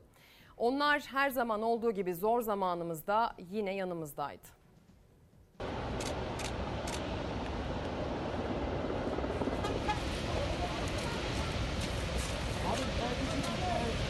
Yanan evden Türk bayrağını kurtardı, göğsünde sakladı. Azerbaycanlı askerin bayrak hassasiyeti yürekleri fethetti. Bayrağı nereden buldun? Evdeydi, evde. Yanmaz, koymaz yana. Azerbaycan'dan gelen askerler yangın bölgelerinde alevle mücadele eden kahramanlarımıza destek veriyor. Hisarönü'nde yangına müdahale eden Azerbaycanlı askerlerden biri Türk bayrağının yanmasına izin vermedi. Aldı, katladı, göğsünde sakladı. Güzel, güzel, gel. Ev yanırdı, evin içine girdim. İnsan olduğumu baktım, insan yokuydu. Bayrağı gördüm, bayrağı çıkarttım. İnsan neyse önemliyse bayrak o kadar önemlidir. Azerbaycan felaketin başından bu yana destek veriyor Türkiye'ye. Oradan bağla bu smol değişe. Yolumuz da daşımız da eynidir. Bir de en önemlisi kardeştir Türkiye. Her zaman fəxrlə yanındayam dediğin can Azerbaycan yanındadır Türkiye'm. Canımız yandığı kimi can da yandırırıq. Yalnızca göndərilən canlı qüvvə və helikopterləri demirəm. Buradan hər kəsin qəlbi orada döyünür. Və canın bir də heç vaxt yanmasın Türkiye'm deyirəm. Yettim kardeş diyerek yola çıkan 41'i itfaiye aracı olmak üzere toplam 55 araçla gelen 306 kişilik ekip Çorum'dan geçiş yaparken işte böyle coşkuyla karşılandı. Sevgili izleyenler, mesajlarınız da geliyor ve Azerbaycan'dan gelen, kardeşlerimizden gelen yardıma dair teşekkürleriniz de aslında o mesajlara yansıyor. Biz bugün asıl mesele başlığıyla karşınıza çıktık. Çünkü asıl meselenin ıskalanmaması gerektiğini, siyasi tartışmaların, spekülasyonların, polemiklerin tabii ki önüne geçmek mümkün değil olacaktır. Ama asıl meselenin ıskalanmaması gerektiğini düşündüğümüz için. Pek çok insanımız gündeme dair mesaj gönderiyor. Berna Cevher onlardan bir tanesi. Gurur yapacak zamanda değil. Birçok ülkeye pandemide neler neler yolladık. Biz şu an ormanlar ve orman canlıları yaşasın diye yardım istemek durumundayız. Bu gurursuzluk mu oluyor?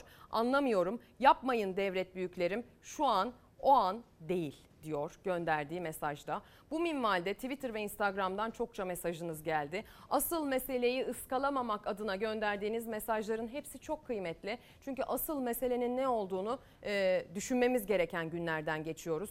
Ders almamız gereken çok zor günlerden geçiyoruz. Ve umarız ders alarak bu zor günlerden çıkacağız. Reklam. Sevgili izleyenler, sesimizin görüntümüzün ulaştığı her yere olabildiğince günaydın diyerek başladık. Öyle de bitiriyoruz. Bugün Türkiye'nin karşılaştığı en büyük yangınların, mega yangınların 7. gününü yaşıyoruz hep birlikte. Sabahında sizlere gecenin sıcak gelişmelerini aktardık. Yaşanan en son yangınla ilgili durumları sizlere aktardık. Mücadelenin geldiği noktayı size aktardık. Konuyla ilgili tartışma başlıkları tabii ki bugün de artarak devam edecektir. Akşam saat 19'da Gülbin Tosun'la Fox Ana Haber'de detayları izleyebileceksiniz. Yarın sabah saatler 8'i gösterdiğinde ise biz yine tüm hazırlıklarımızla buralarda olacağız. Siz de oralarda olursanız anlamlı olur.